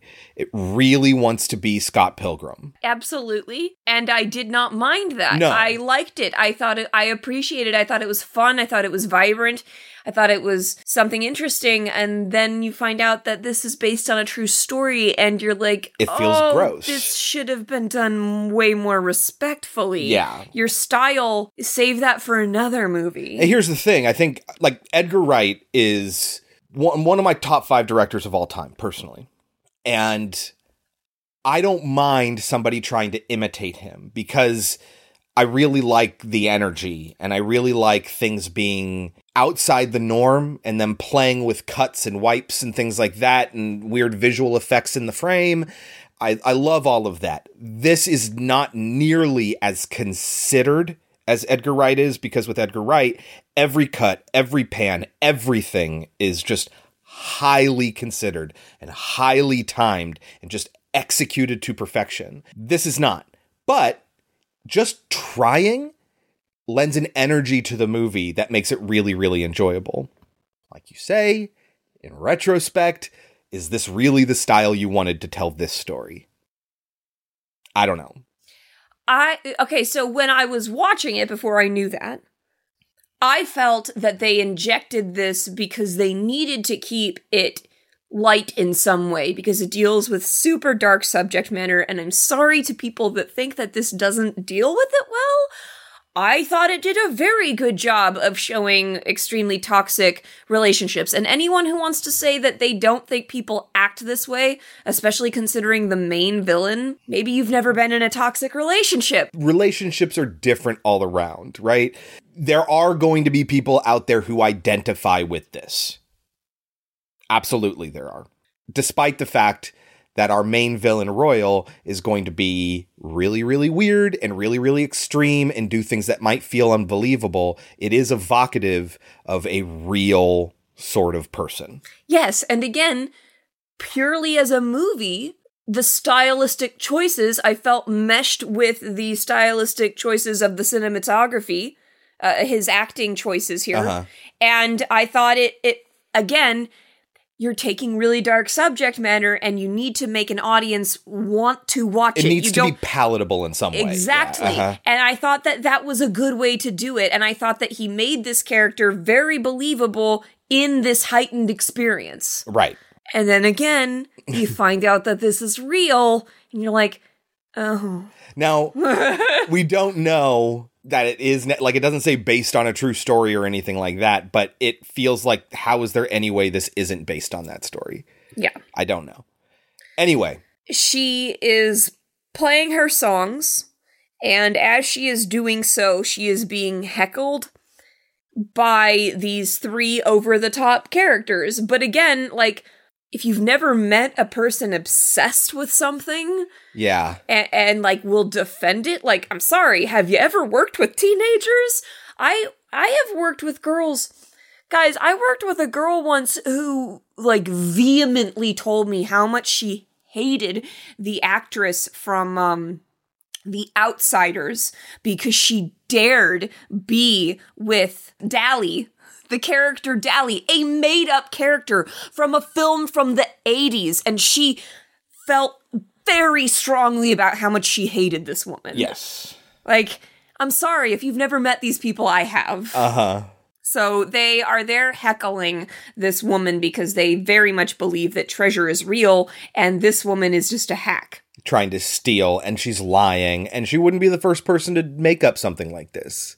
As a matter of fact, we were just watching Murder She Wrote last night, and one of the first things that happens in the very first episode when JB Fletcher becomes an author is that some crazy coot claims that she stole the story from her and tries to serve her with this fake subpoena.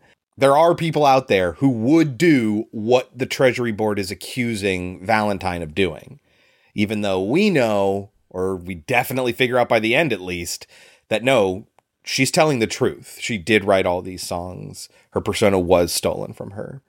But there are people out there who will vehemently believe that somebody is capable of just lying about this because those people are out there. Yes. And they are approached by the band who played previous. I don't mind them. I wrote down so many times, I am so not interested in this couple drama. I thought there were fun moments with later them. on, I say honestly, I don't care if they factor into the story later. I don't care about this couple. I I I thought there were moments that I really enjoyed with them. Maybe, but it just felt so goddamn obvious that they were gonna come back later. They because they needed people to kill, and so we needed to maintain interest in them. So we kept cutting back to this couple who had fucking nothing to do with the story. I understand. I do. I but I thought I thought there were fun moments, and I sure. think I them think- staying together as a band versus staying together as a couple. Do they still have sex even though they're not a couple? We're, well, we're still a band. And then like, you know, like those sorts of things. It might be fun, but to me it's like this isn't what I'm getting enjoyment out of. I'm getting enjoyment out of what's happening in the venue. I get that. But in I think in the film's defense, and this is something that I thought half in the bag got wrong, people think that a lot more time is passing than actually is. It is just like an hour. It is an hour. He Uh-huh. was only given an hour of time. Now I get why people would get confused about that because it seems like they take long gaps. Uh-huh. Like people get knocked out and then you have to wait for them to wake Yes. back up. And could that have happened within an, the time frame of an hour? Probably not. You're probably right about that. But in the film's defense, this is all supposed to be taking place within an hour. Right. So we get the first two songs, including The Knife, which, interestingly, I immediately thought of two things. Number one, The real knife song, which is really good. Heartbeats by The Knife, Yeah. which was like, okay, yeah. Now that one's maybe a little bit more electronic than this song is. But then I also thought of um, the metric song Black Sheep, which was used in Scott Pilgrim. So right away, I'm already thinking about Scott Pilgrim. And then all the cinematographic stuff Yes. uh, made like reinforce that thinking of Scott Pilgrim. Black Sheep is the one that Brie Larson sings with Clash at Demonhead. oh, that's a great song. Yes, fantastic song, and I think Brie Larson does an incredible job of it. But listen to the metric version as well; it's the real version. That one's maybe a little bit more rocky, but when you get into the chorus, it feels more like one of these sort of like, sort of smoky voiced female lead songs. And we have this spectrum of like rock with Black Sheep by the Metric, and like electronic with freeze Freezepop maybe, or like I said, heartbeats by the Knife, and then somewhere in the middle of like classic pop is this, the Knife. But it feels like that sort Yes. of like it's very evocative of that spectrum. And yeah, it's just interesting that not only did this song feel like a song from Scott Pilgrim, but then the style felt like a style from Scott Pilgrim. And like I say, I'm not too upset because it's not telling the Scott Pilgrim story. It's not completely ripping everything off. It just gives it an energy and a level of quality that I think is good. I'd rather a movie Exactly. feel good. I and I appreciate that they understood from a movie's perspective. It needed that. Yeah. It's really, really hard to say these good things. really, really hard. The fact of the matter is, the point is, is that the music in this movie could have been way worse, and I would have expected it to be. But it's actually kind of good, especially when we're listening to the Valentine versions of these songs and not the treasure versions. The treasure versions are, in fact, worse, kind of like the story would lead you to think they would be. Yes, they're more poppy and Yes. they're they're not like they don't suck because they have that base, which is good. Uh-huh. But they are not as good as her versions. And yes, I think they definitely did that on purpose. Right. It feels more like you, you feel yeah exactly yes it feels more corporate you feel the emotion more when you're listening to the valentine versions of these songs Oh, and one last thing about that couple. The reason they're talking to them, they are defending the girl, which is I I, I got the impression they weren't supposed to know who Treasure was, which doesn't no make no. Sense. they knew who She's treasure was. sensation. they knew who treasure was. They didn't know who valentine was. They didn't even know the fact that she's playing. All they're focusing on is that they were heckling her and so they this couple who is also uh, a band comes out talks to the these members of the treasury board and says hey you didn't heckle during our set. You shouldn't heckle during their set either. And that's when the treasury board tells them well, that's because she's a lying, stealing bitch. Look at her. Does she look familiar? And then they look at her, and especially the guy is like, oh my God, treasure? And they're like, no, it's not treasure. And that's the problem that we have, you know? And so that's sort of the conversation. So they do But they recognize still- that she's supposed to look like treasure. They still defend her.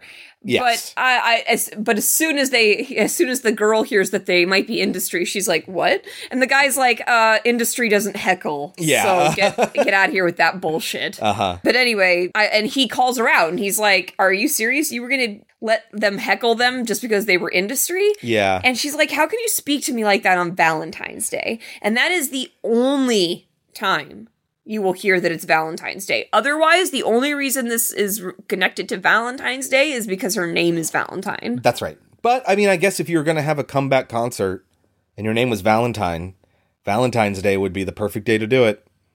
Yes. There was a funny little exchange here with this couple where the woman is like, I bought you flowers and chocolates. What do you think I was being ironic? And she storms off and he looks at the treasury board and is like, I actually did think she was being ironic.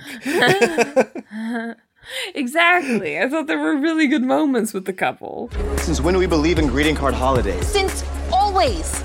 Oh, did you think I was being ironic when I got you a card and chocolate and flowers? You know what? Forget about it. I'll go load up so we don't get robbed. Drama. Seriously thought she was being ironic. This is when we're going to meet our main antagonist, our main villain. Royal, played by Benedict Samuel, who, if you ever watched the TV series Gotham, he's the Mad Hatter. Yes, and he's playing a very similar character in Yes. this movie. Uh-huh. And I'm fine with that. Not as sympathetic as the Mad Hatter in Gotham, though. In Gotham, he's at least sympathetic because he's like had his sister taken from him. well, because he was having an inappropriate relationship with her that she did not want. sure, but you can see how he might be a little bit sympathetic to an extent. In this, he's completely unsympathetic. You'd never once feel for him, which is good. It is good that they frame this in such a way that this person who's so manipulative is a villain through and through. There is nothing redeemable or good about him. So he's going to come in and he's going to order a vodka rocks. Pretend to be gay. Yes, pretend to be gay, hit on the bartender, try and get the bartender to give him alone time in this bar. And is it ridiculous that this one bartender could have the ability to Send everybody home. send everyone Yeah. out, including all the people that work there? Uh-huh. Like, there's no. Is he the manager? Like, Right. is the you the bartender usually the manager? Is manager? he the owner? I mean, I- sometimes, yeah, but not uh-huh. always. Right. What if the owner called? Like, there's a lot of problems here. Right. And for a thousand dollars in your pocket, how are you going to explain all the lost revenue? Yes, exactly. Uh-huh. Exactly. But it works. He does convince everyone to leave. But he says it'll only be for an hour. Yeah. Which is why we get that time frame. So we get Valentine, uh, Valentine's best friend and co uh, bandmate, I guess, Julie. she plays the guitar. Yes. Royal himself and the Treasury Board are the only ones who are going to be in this for the time being. Right here it is where you notice, okay, this is going to be over the top. Like she's in the dressing room and she hears his laugh and she knows he's there. And that kind of sets the tone. Joker and Harley and Yes, yeah, uh-huh. exactly. She might as well call him Puddin at some point. Yes. They could have had Treasure call him Puddin. Yes.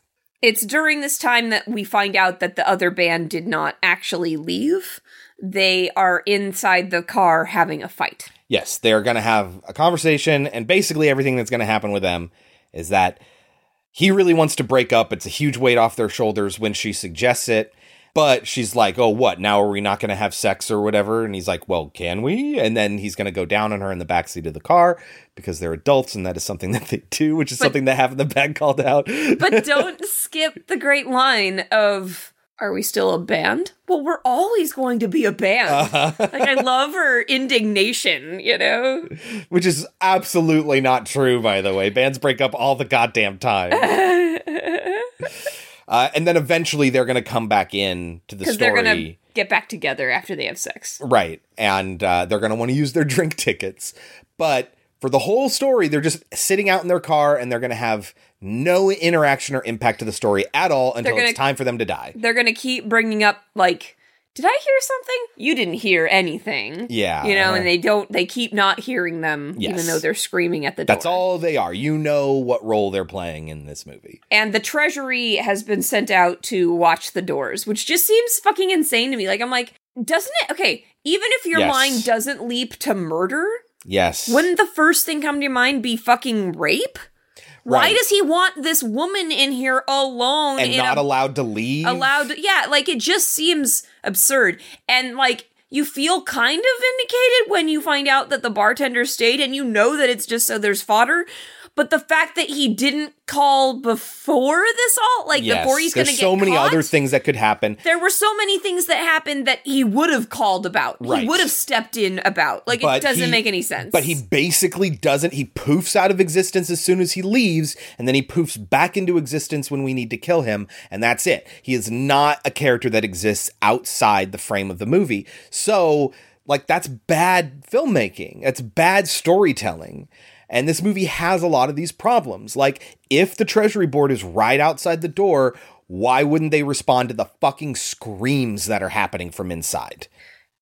yeah it's a problem, but there's also boring exposition here when Royal so everyone leaves and he's just talking to the treasury board and then he's telling the story when Valentine comes out he's telling them the story of what happened with his relationship with Valentine and he's lying about a lot of things sure but it's just storytelling time to these people that I don't believe Royal would have given the time of day I know he's using them and he wants them to feel special, but like it's a really boring way to exposit. And I that's that that's my problem is these sort of side things on the out on the fringes of the story are just really kind of poorly done and like the bartender, the couple outside, the treasury board, like all of that not a fan of.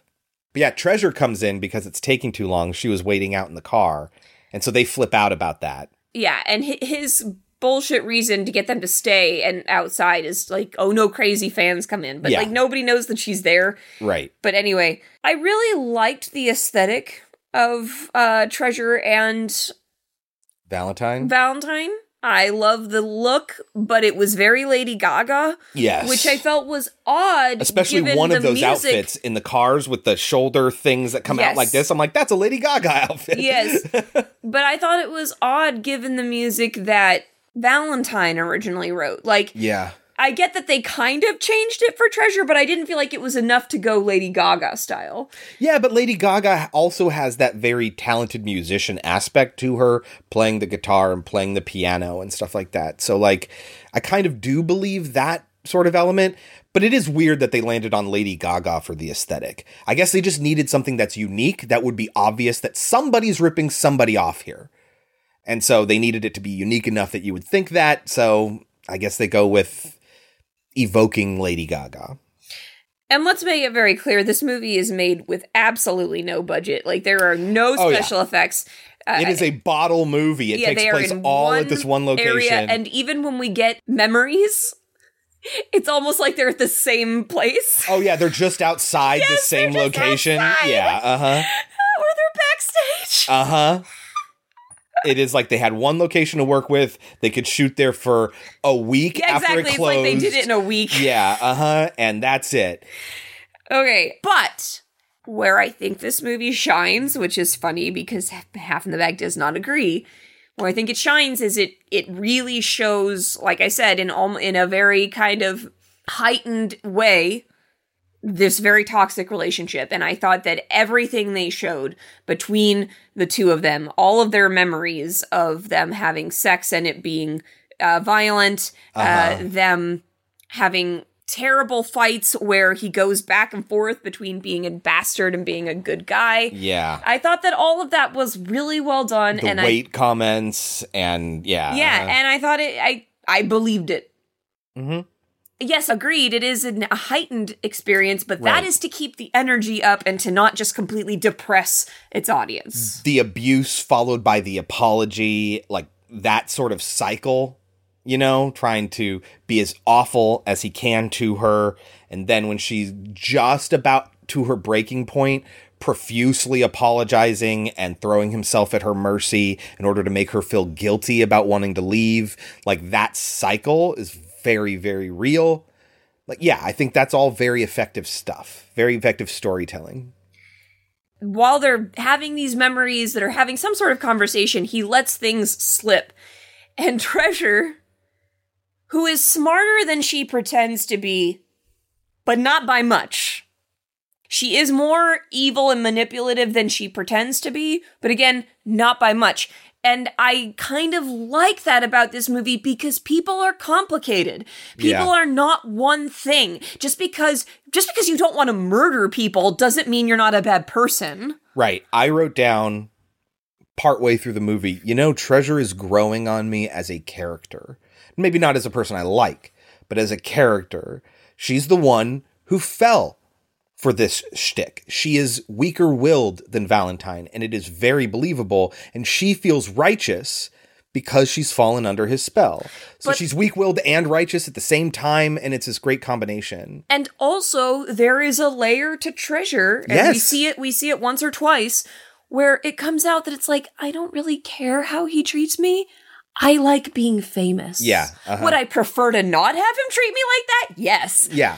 But it kind of doesn't matter because I enjoy being famous. she's almost a more complex character because she fell for it. You know, because she succumbed to it. Maybe not fell for it. That's probably the wrong language to or use. lets it happen. Yeah. I feel like she more lets it happen as opposed to uh, Valentine, who really did love him. right. Yes. And I think that also Royal has not treated her as badly as he did with Valentine. And I think that's because he doesn't love her as really. Yes. He doesn't care about her the way that he did about Yes. Valentine. And again, I am not saying, oh, but he really loves her. No, I'm saying Yes. he's a terrible human Okay. being. Whatever you do, don't walk away with that impression. But in his own twisted, fucked up way, he does love Valentine. And Right, you that can does be not as mad, forgive anything. You can be as mad as you want about that statement. I think it's a true statement. it is a true statement. And yeah, it's like, oh, he doesn't love her because he does such and such.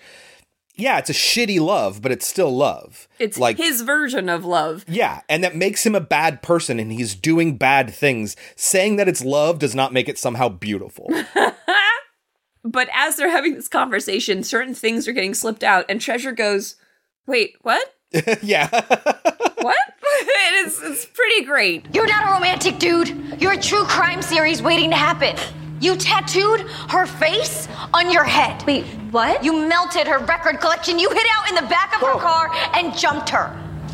Is that true? Of course not. She Uh-huh. does a really good job there. We find out that really he's told Treasure that the reason he's there is to ask her politely to back off before they need to take legal action. Really, why he's there is to ask Valentine. The fact is, you're right. I need you, Val. For the second album. Her second album? Yeah. You want me to work on her second album? Don't be mean. I just think we could help each other. I think it's a billion different reasons. Yes, and I he wants to think- see her again, obviously. I think he wants to see her. I think he wants her back. I think he wants to kill her. Yes. I think he wants her to stop making music. I think he wants her to help. Yes. I think all these things because I I like I said where this movie shines is the fact that it understands that people are complex. are super complex yeah. and have a million different things and a psychopath I don't think would have would understand their intentions either. Uh huh. They just have a drive to go here and see her. Psychopaths, I mean, they all of rationalize them. it however they need. But some of them have said, I don't know why I do the things I do. And I think that that's a real human response. Uh-huh. Yeah. Because I think anyone can relate to, we all have weird thoughts sometimes and we're like, why did I think that? Or why did I just do that? Uh huh. I think we all have those moments. We're just not all psychopaths. The girl in the band is going to really piss uh, Royal off to the point where he's going to take out his tiny knife. This but is it is Julie. still a knife. They all gasp, dude, what the fuck are you doing? Are you threatening us right now? And he's like, what? It's just a prop knife from the set of a music video or whatever. And it's like that sort of shitty behavior where you're doing something that's obviously supposed to be threatening or dangerous and playing like, what? You're crazy for thinking I have any sort of intentions. What do you mean? But this is all innocent. Treasure says, "Well, but it's really sharp." Yeah. You're gonna take down every post about me and Tresh. You're gonna stop this pathetic attempt at a comeback. Pack up your keyboard and your ugly friend here, and you're never gonna play another pop song in your life. Heard? Oh, yeah. What if she doesn't? Jesus, fuck! Oh, come on. It's a video prop. Um, yeah, but it's really sharp though, so please be careful. He says, "You better not make me do anything," and he's like being all threatening. Everything and, is somebody else making him do something. and Treasure goes, "No one's making you do anything." Uh-huh. I'm not gonna use it unless you make me. What? Babe, no one's making you. Ah, fine, okay. No one is, you know, making me do anything. I'm trying to own my choices. Ah. That's what I'm saying. Like, I kind of, I really like that dynamic with Treasure. And I, I guess until the end of the movie. But to cool himself off, he asks her to put on some music and he asks for something funky. And I gotta say, I love it when psychopaths dance. I just love it. I think it, and I'm starting to notice that it is coming up more and more often, which means that, you know, filmmakers have picked up that it's a really cool idea. Everyone's trying to be the Joker. I understand. I understand, but it I think it's I think that it's still in its infancy and maybe I let it go because it's still kind of cool and it's still being done in different unique ways. Here it's being done in a disco and I Yeah. fucking love disco. Um and then they put the cherry on the top by Uh-huh. making that a song that they listen to um together. together. Yeah. So that's why I think I think this is Royals playlist. That's why I think she hasn't heard some of these songs on here before. And she just went down to the one song that said disco when he said funky. And then when the next song plays later on, he's going to compliment her for her good music choice. That's the one thing that he actually compliments her on. And even that's not real because she reveals that it's on shuffle. And then he's like, oh, the blessed algorithm or whatever it is that he says. Playlist? Shuffle. Wow. Psychic shuffle. Well done, DJ algorithm. You know, it did it's doing a very good job of playing music that's perfect for our scenario here. And it also sets up a couple of things that she has nothing to compliment her on, not even her song choice. And that's what's providing the soundtrack for the rest of the movie is the blessed algorithm, which I think is pretty interesting. Yes. When he is like dancing in front of Valentine, she is remembering that this was a song that they found together when they were looking at albums together, and it was a really cute moment, She just has- like in the Deja Vu song. Yeah. but she has triggering moments as well. There are things that make her go back to that emotional place with new context, things that she experiences in her current day that puts her in a position where she's feeling like negative emotions and starts panicking. And more than once, it will cause her to pass out. Yes, but while he is dancing to this, trying to make her feel sad, Uh huh. she will say, I hate you, because she's built up this, you know, this anger towards him. You know, I'm not I'm not this frail little thing anymore, you know? I'm not that chained up little person I'm still in love with you. She says, I hate you. And that immediately hurts him. So Uh-huh. he's like, You're not nice. I hate you. Hmm? She said she hates you. It's not nice. You're not nice. And people, it like half in the bag, didn't like that response because it sounds childish. He is he a is child. childish. Yeah. uh-huh. He never learned to deal with his emotions like an adult. That's part of his Right. character. And you will rationally say, oh, the things you're saying don't make sense. Yeah, that's the point. He won't make sense because this is maybe a little bit revealing into the type of person I was. I didn't get a lot of victories over my older brother, but there was one victory I would get. We had a TV that had a shitty two button remote, and it was up high in the corner of our room that we shared together.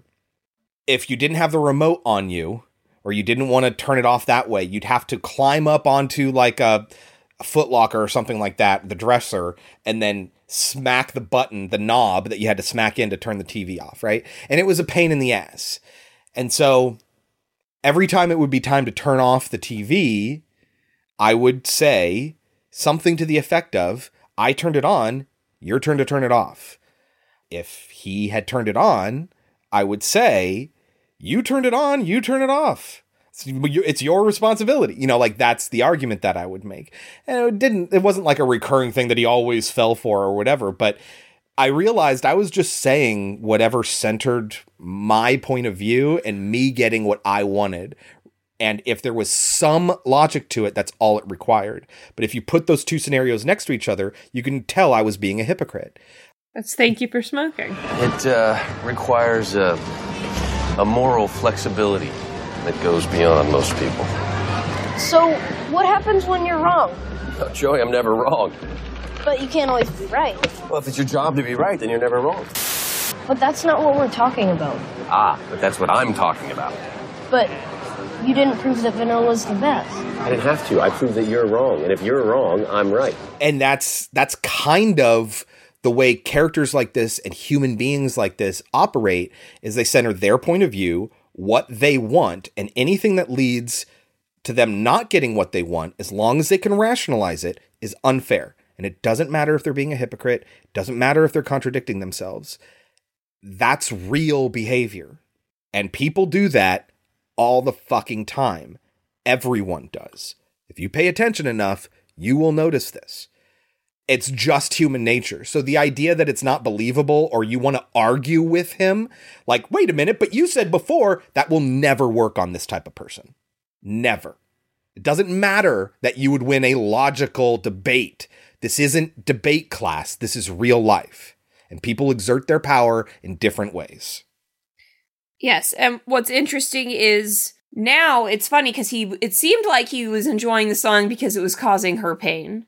But then when she says, I hate you, and he says, You're not nice, change the song, I'm done with it. That's him saying, I'm done with you. I'm mad at you. As if Yeah. I was listening to that song because it reminded me of you, not because it was making you sad. Yeah. And you're right. Always putting himself in the center. Uh-huh. And that's what a psychopath does. The inability to empathize. Yes. Right? That's a sociopath. Sociopath, yes. But so the guitarist has had enough of this bullshit and she kicks him in the balls and then he stabs her. Yep. And Treasure's like, oh my God. And she very quickly falls in line to his story, which is she came at me. It was an accident. And he ran into my knife. Yeah. He ran into my knife 10 times. And then he ran into my knife. He ran into my knife ten times. Where is Valentine that she doesn't see this? Because this is, she doesn't see him kill her. I think she does. Does she? Yeah. Does she see him listen to her dying breath, I feel like she wasn't there for that. Oh no, she ran to get help or find something. She left the stage. Ran to, yeah. I don't know if it was because, oh my God, he has a knife. He just killed my best friend. I need to get out of here. Or if it was, I need to find something to help my friend, something like that. But she leaves the stage and he sticks around and is really, really interested in her last breath. And this visibly shakes and scares Treasure. But at the same time, again, I don't know how much. Like, I think she just is scared that he's going to kill her. Right. Really, more than anything. It's. It's not exactly, but it's a little Stockholm syndrome It's what do you need to do to increase your chances of survival in the immediate moment and just get by to the next moment. And often that means ingratiating yourself to the person that's the biggest danger to you. And so, whatever you need to do to make this okay in your mind, you do. And that's kind of what treasure is. Yes. And they're going to have a conversation about this, and Treasure's going to be like, you know, you really should call an ambulance. And he's going to be like, it's too late, it's too late every time. Yeah, she's already bleeding out. And, she asks him, How long is this going to take? Or does it usually take this long? Does it always take this long? You think I know how long it takes people to bleed out? I was just asking. Let's just watch. But she like doesn't want to watch, but she also doesn't like run. It's but again, it is for survival, but also I don't know how much she cares. And she needs to, but I think she needs to act normal to make it normal. Like Yes. that's her coping process. And he gets really, really upset after the splendor of hearing somebody's dying breath and how unique a moment that is. He gets really excited and then he gets really upset. Damn, I should have recorded it. next time Yeah. is what he says. She goes, Well, you know, that was your knife. Like, what are we going to do about this? And that's when he immediately puts the knife into her hand. Yeah. And they don't say anything about it. Uh huh. You just immediately know it communicates to you that, oh, now her fingerprints are on it. Now she's committed. Yes.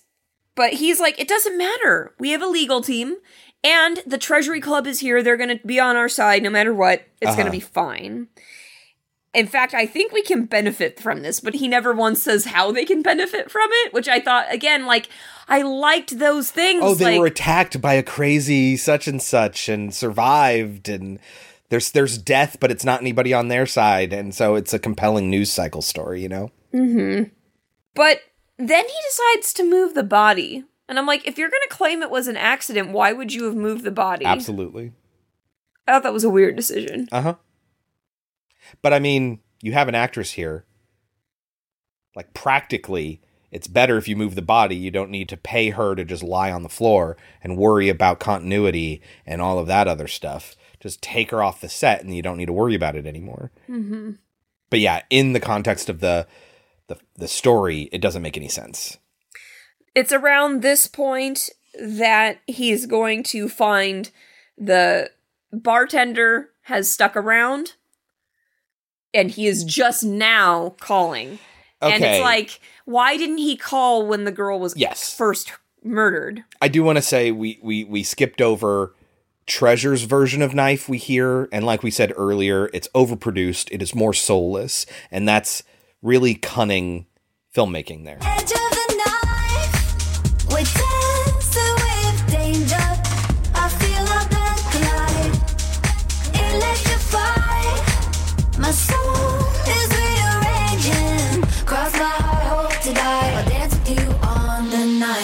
They did a really good job with the music. But yes, he's going to get into a fight with this bartender, and I wrote down I don't need, want, or believe this brawl with the bartender. We do not need these action scenes. We do not need a fucking fist fight. Yeah, and do you believe that this guy could beat him? Oh yeah, this fucking hunk of a bartender who probably needs to kick people out of his bar all the time. And then we got this wiry waifish guy in Royal. Like I believe he's a psychopath and I believe people could be scared because you don't know what he's going to do next. But they are in a kitchen setting.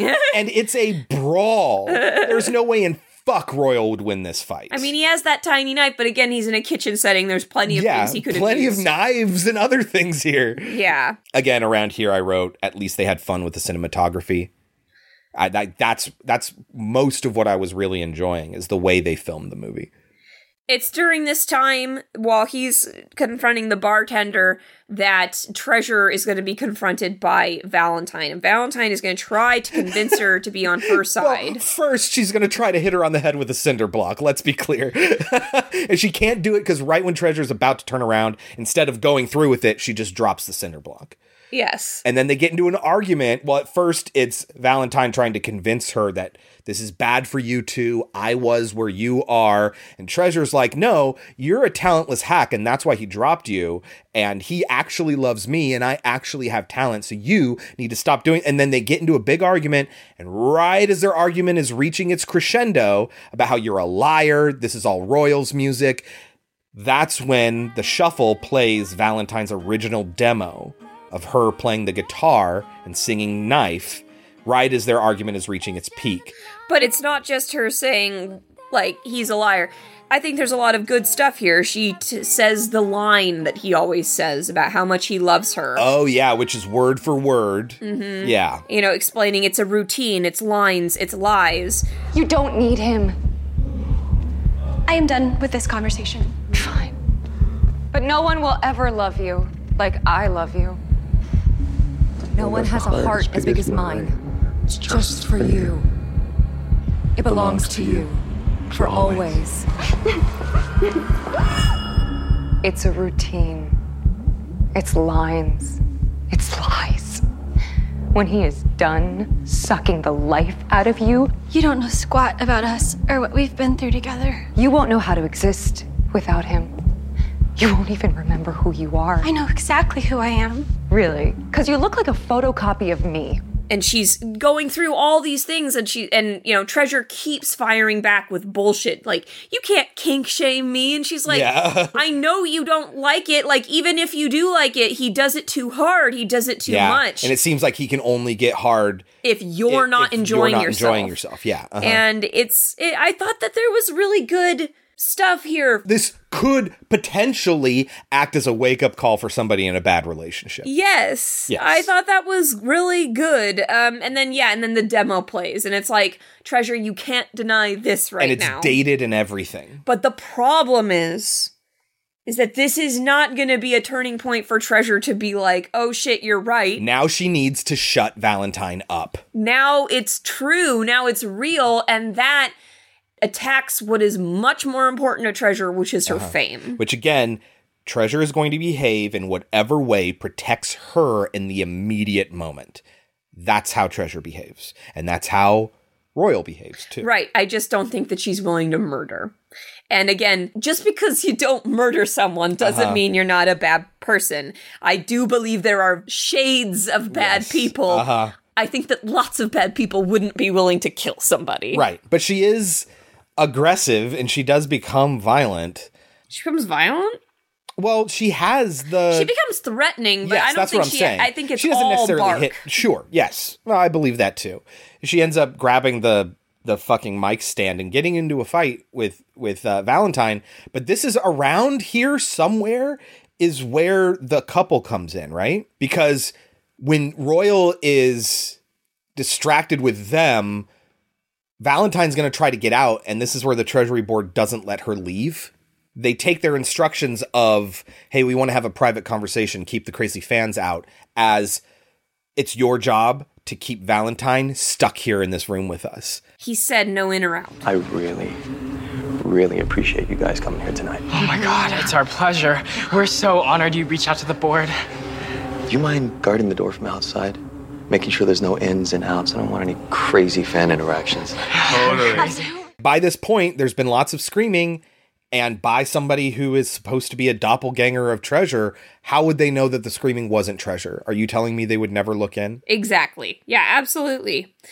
But we cut back to the bartender fight, and he actually records the bartender his- Dying. his, dying breath. And when tre- this is when Treasure walks in, and she is very disturbed by what she sees, and she's just like, "Oh my god, this was your plan all along. You really just want to kill people? I can't, I can't be part of this." And that's when Royal's like, "Hey, wait a minute! Don't you use words like that." We are a team. You are absolutely not leaving this place. Codependence. And he's Yeah. like, You made me kill these people. It's all your fault. Don't be mean to me. And she's, and then this is when Treasure finally loses it. And she's like, You're a real life murderer. Uh-huh. Like, you actually murder people.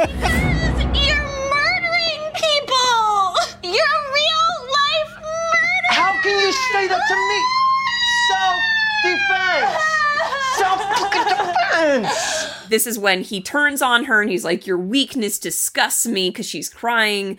And again, like, just he's trying to find whatever it will take to get her to come back to him. Yeah. Which way is it? Do I have to be nice to you? Do I have to be mean to you? Do I have to belittle you? Do I have to love you? What do I have to do to Uh-huh. get you back on my side? Yeah. She's like, no, this, she's why we haven't recorded a new album. I get it now. I see it now.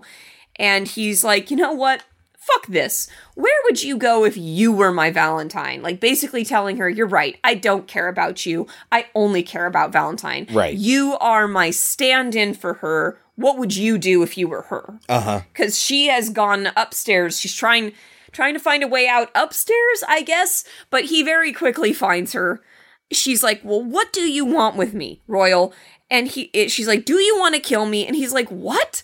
Why would I want to do that?" And I love that he, it hadn't even uh, occurred to him that he would kill her. He intended to kill anybody else but her because he wants her. But at the same time, she makes him so mad that sometimes he is willing to kill her. Very much like in the book version of The Stand, which is where he Oh, yeah. loves Nadine.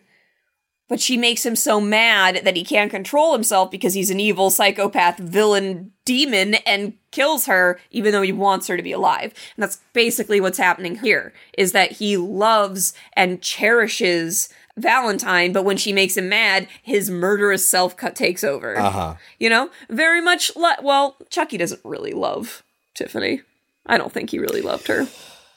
I think he he grows to understand that oh shit no I really want her here. Like I really do care he likes having her around. right but he writes that off as just like I'm gonna get my kicks and fuck her you know whatever. But I think by the end of the movie he's like ah shit do I really actually love her? Like I really want her around. You know what I mean? Like I, I think it's something resembling love by the end and him just coming to terms with that and maybe learning how he should treat her I think- because he loves her Yeah, I think that's more Joker and Harley, whereas here, I think this guy genuinely does love her and would genuinely be sad if she died, but at the same time, he he wouldn't. His anger outweighs his, His anger, yeah, yes, uh-huh. anger out. He he's a child. He Uh-huh. never learned to deal with his emotions. You he know, has temper tantrums. as much as kids love their parents, what do they say to them when they're mad? I hate you, and they throw things and they hit them. He is a child. yeah. That's what a sociopath is. Is just a child, basically. uh, He anyway, hasn't learned that other people have feelings too, or at least feelings that you're not supposed to take advantage of. Anyway, he admits here, I came here to ask for your help. I wanted, or maybe he already said that to her, but now he's saying, I don't want to kill you. I came to ask for your help. And in this conversation, he goes back and forth. I'm going to kill you. No, I love you. You're the devil. Oh my God, she isn't half the woman you are. Yeah. You know, going back and forth, and it's very much. I can't live. with or Without you. Right? Am I right? Uh huh. Sure. Um, Women, right? And he says, let's start all over, which made me think of, oh, take me back to the start. That's the only Coldplay song I like. And then he says, I just wanted you to come back. And I'm like,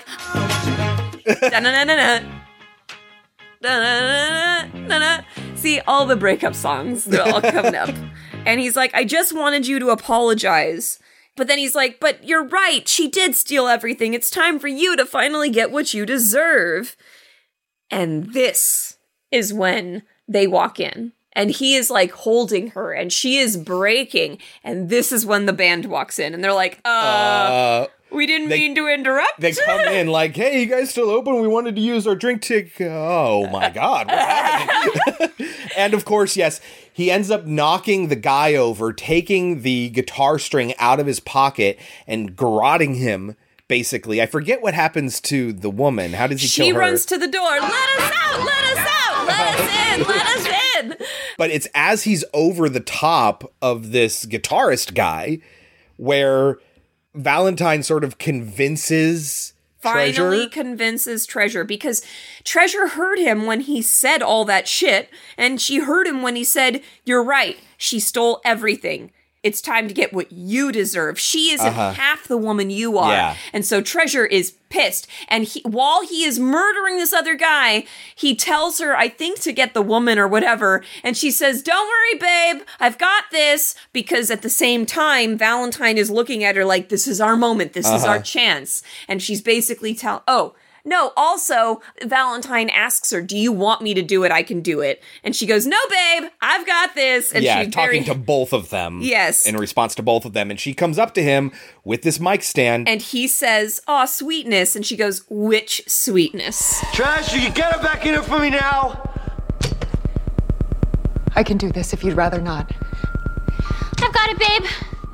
No problem. Hey, give me a towel while you're at it. Sweetness? Which sweetness did you mean? Her? Or me?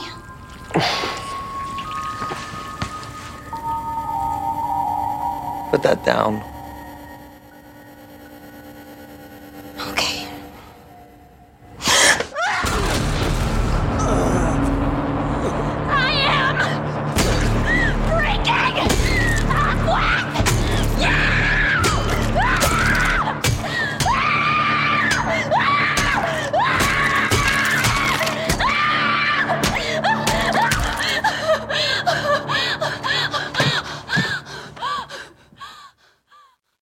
Screaming, I'm breaking up with you. And I'm just like, We are never, ever getting back together.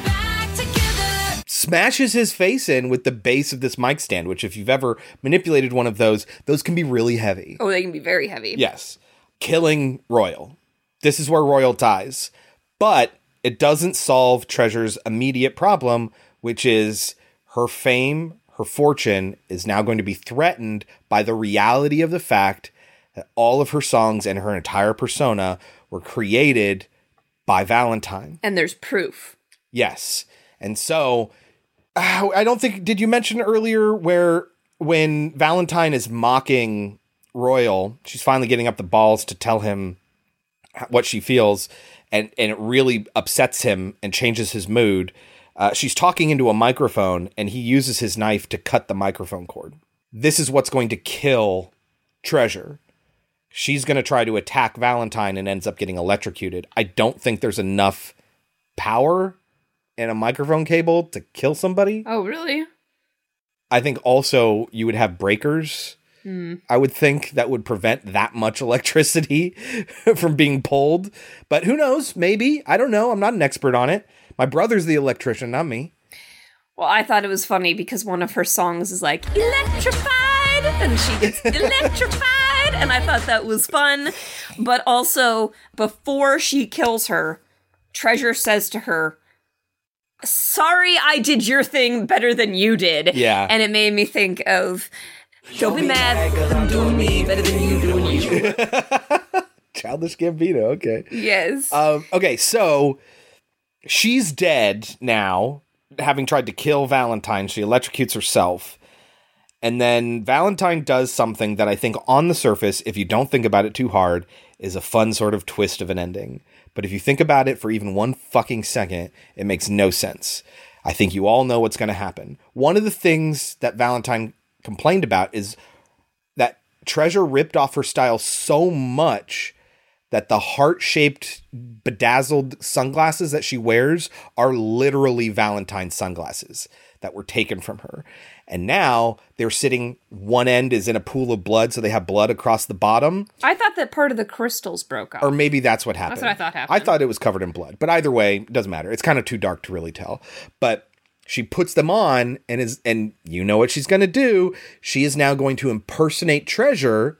She's going to be Treasure and she's going to take over her persona and get everything she wanted. And if you don't think about it, that's a fun twist. But again, Think about it. If you think about it for a fucking second, Doesn't make any sense. She has a life that you are She's a human completely unaware of. You think obsessed fans wouldn't recognize who you are, that you're not her? There are conspiracies about real people Mm-hmm. in our world, like Avril Lavigne, who have been replaced by doppelgangers. Do you think people won't notice the minor, the most minor difference between the two of you? You have no chance of pulling this off. You don't know her social security number, how you're going to get it. You don't know where she lives. You don't have the keys. Like, how are you going to get a hold of fucking anything? You just say you're her, and if people look close enough at a picture, they'll know that's not the case. And she goes so far as to, in some sort of press conference or at another performance, show. yeah, she is revealing her true self, and she doesn't want to Her be fake anymore. self. Yeah, and she Very basically much like that Black Mirror episode. she turns Treasure into who Valentine really is, so she doesn't have to pretend anymore. Other than the fact that she's going to say she's Treasure, and she's wearing those sunglasses that have that darkened bottom to one side, as if there's a little twist on this persona. Uh, there's murder here.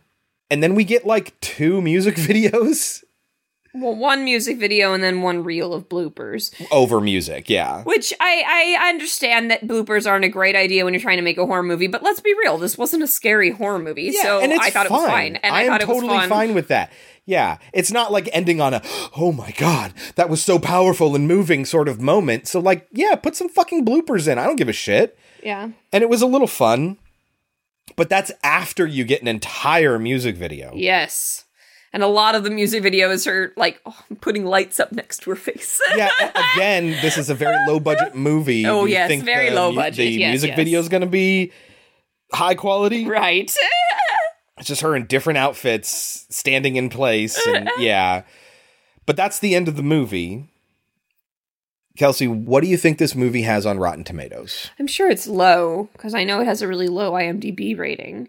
There are only nine ratings on Rotten Tomatoes. There's no Metacritic or Cinema Score. I will say 33. 56. Okay.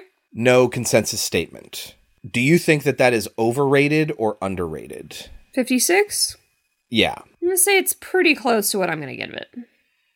Okay. So it's pretty close. It's pretty close to what I think it should have. What would you maybe maybe slightly underrated. Okay. So what would you give it? I'll give it a 58. Yeah, I mean, It would have been higher if I didn't feel weird about liking it. let, let- well, let's talk about Into the Dark. Okay, we've this is our fourth Into the Dark episode, as far as I can tell. We did New Year, New You, which had a really high Rotten Tomatoes score at the time. It's probably because it was very few reviews, and it's probably a lot lower now. It was a ninety-three, which is like it. insane. Yeah. Yeah, you gave it a 65. I gave it a 75. But School Spirit was 50s across the board. Uh, and then Midnight Kiss was a 70. You gave it a 77. I gave it a 74. So we're kind of hit and miss on Into the We- Dark. yeah, I did And like- none of them are transcendent. yeah, none of them are amazing. So a 56 Rotten Tomatoes, you'll give it a 58. Yeah, I, I think I'll do the same. I'll give it a 58 too. If this wasn't based on a true story, it would have been higher.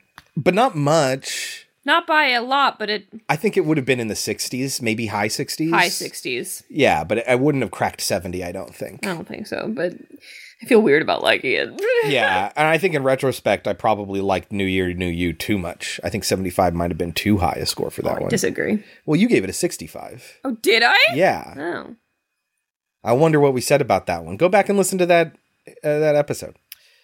Okay, so that is my Valentine, thus ending our toxic relationships episode. Oh man, that was kind of rough. Hopefully you're feeling okay. And if this is something that would have been too rough for you to talk about, I really hope you got out when appropriate. What are we watching next week, Kelsey? Well, it's President's Day next week. so I thought, what a better time to watch some movies that have some politics in them. Okay. Love it. You know how much people love our politics, Kelsey. so we're going to watch The Dead Zone, which I think is a very good movie. Which I've has an assassination attempt in it. It. Yes, never read it. I think it's very good. Yeah, I've seen I watched the TV show when it was on. Oh, did you? Yeah, with Anthony Michael Hall, right? Yeah, Uh, and it. and then I saw the movie with Christopher Walken. So I knew the TV show first. This is before Christopher Walken was Christopher Walken. Right. But hey, it was enough to carry an entire movie. Oh no, I think he no, yeah. This is before he was he's now the joke that he is. well, the joke that he's in on, I Uh, yes. Uh, and what else? and Bubba Ho-Tep. Kind of like Bubba Ho-Tep. Everyone liked Bubba Ho-Tep. Everybody loves Bubba it took me a second because Kelsey told me that these movies were doing them together. And I'm like, what made you think of that combination? And she said, well, it's President's Day. I was like, oh my God, you're right. Ossie Davis claims to be JFK. Yes. So, like, ah, it's funny. I don't think, Kelsey, you've never seen this movie, right? No. I have. I own this on DVD. I remember it was kind of a big deal in my friend group when this movie came out. Everyone liked Bubba Ho-Tep.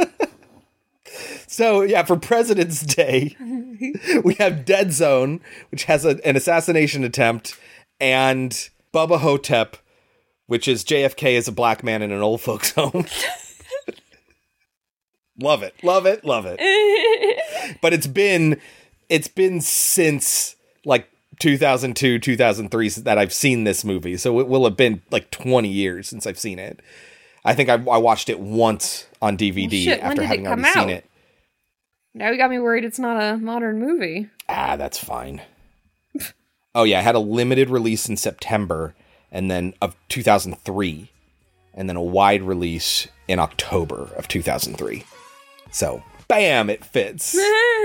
so that is next week, President's Day, Dead Zone and Bubba Ho-Tep. Until then, you can find us at our website, podcemetery.com, and especially on Twitter at podcemetery. Don't forget to subscribe to us on your podcatcher of choice and rate and review. A five star written review is the biggest help you can give us there. But even bigger than that is sharing the show with your friends. And even bigger than that is just listening in the GD first place. Thank you all very, very much. We love each and every one of you. Until next week, I've been Chris. I've been Kelsey. And this has been Pod Cemetery. But before we go, Kelsey, any last words? Actually, it's an orchid. Um, Cymbidium orchid? You put it in a vase and drop an aspirin in the water, it should last you the whole week. Or so I read.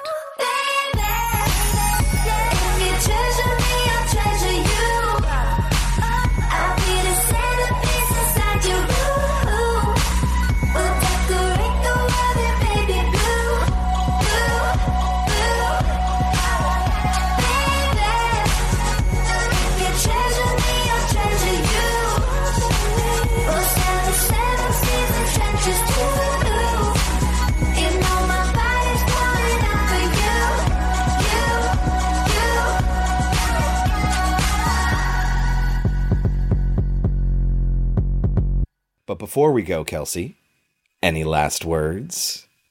She shakes her head at me. Ground control to Major Tom. I was watching a video about Stardust, the David Bowie biopic Mm-hmm. that the family refused to license the music to. Mm-hmm. So it doesn't have any David Bowie songs in it. Mm-hmm.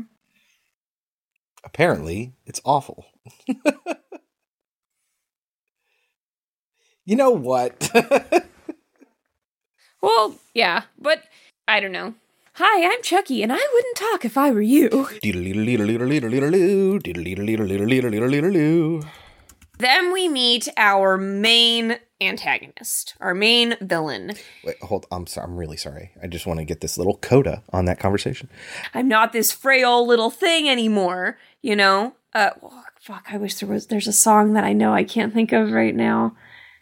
I'm not that change up little person that I used to be. You know, from Oh, I will survive. survive. Yeah. Anyway,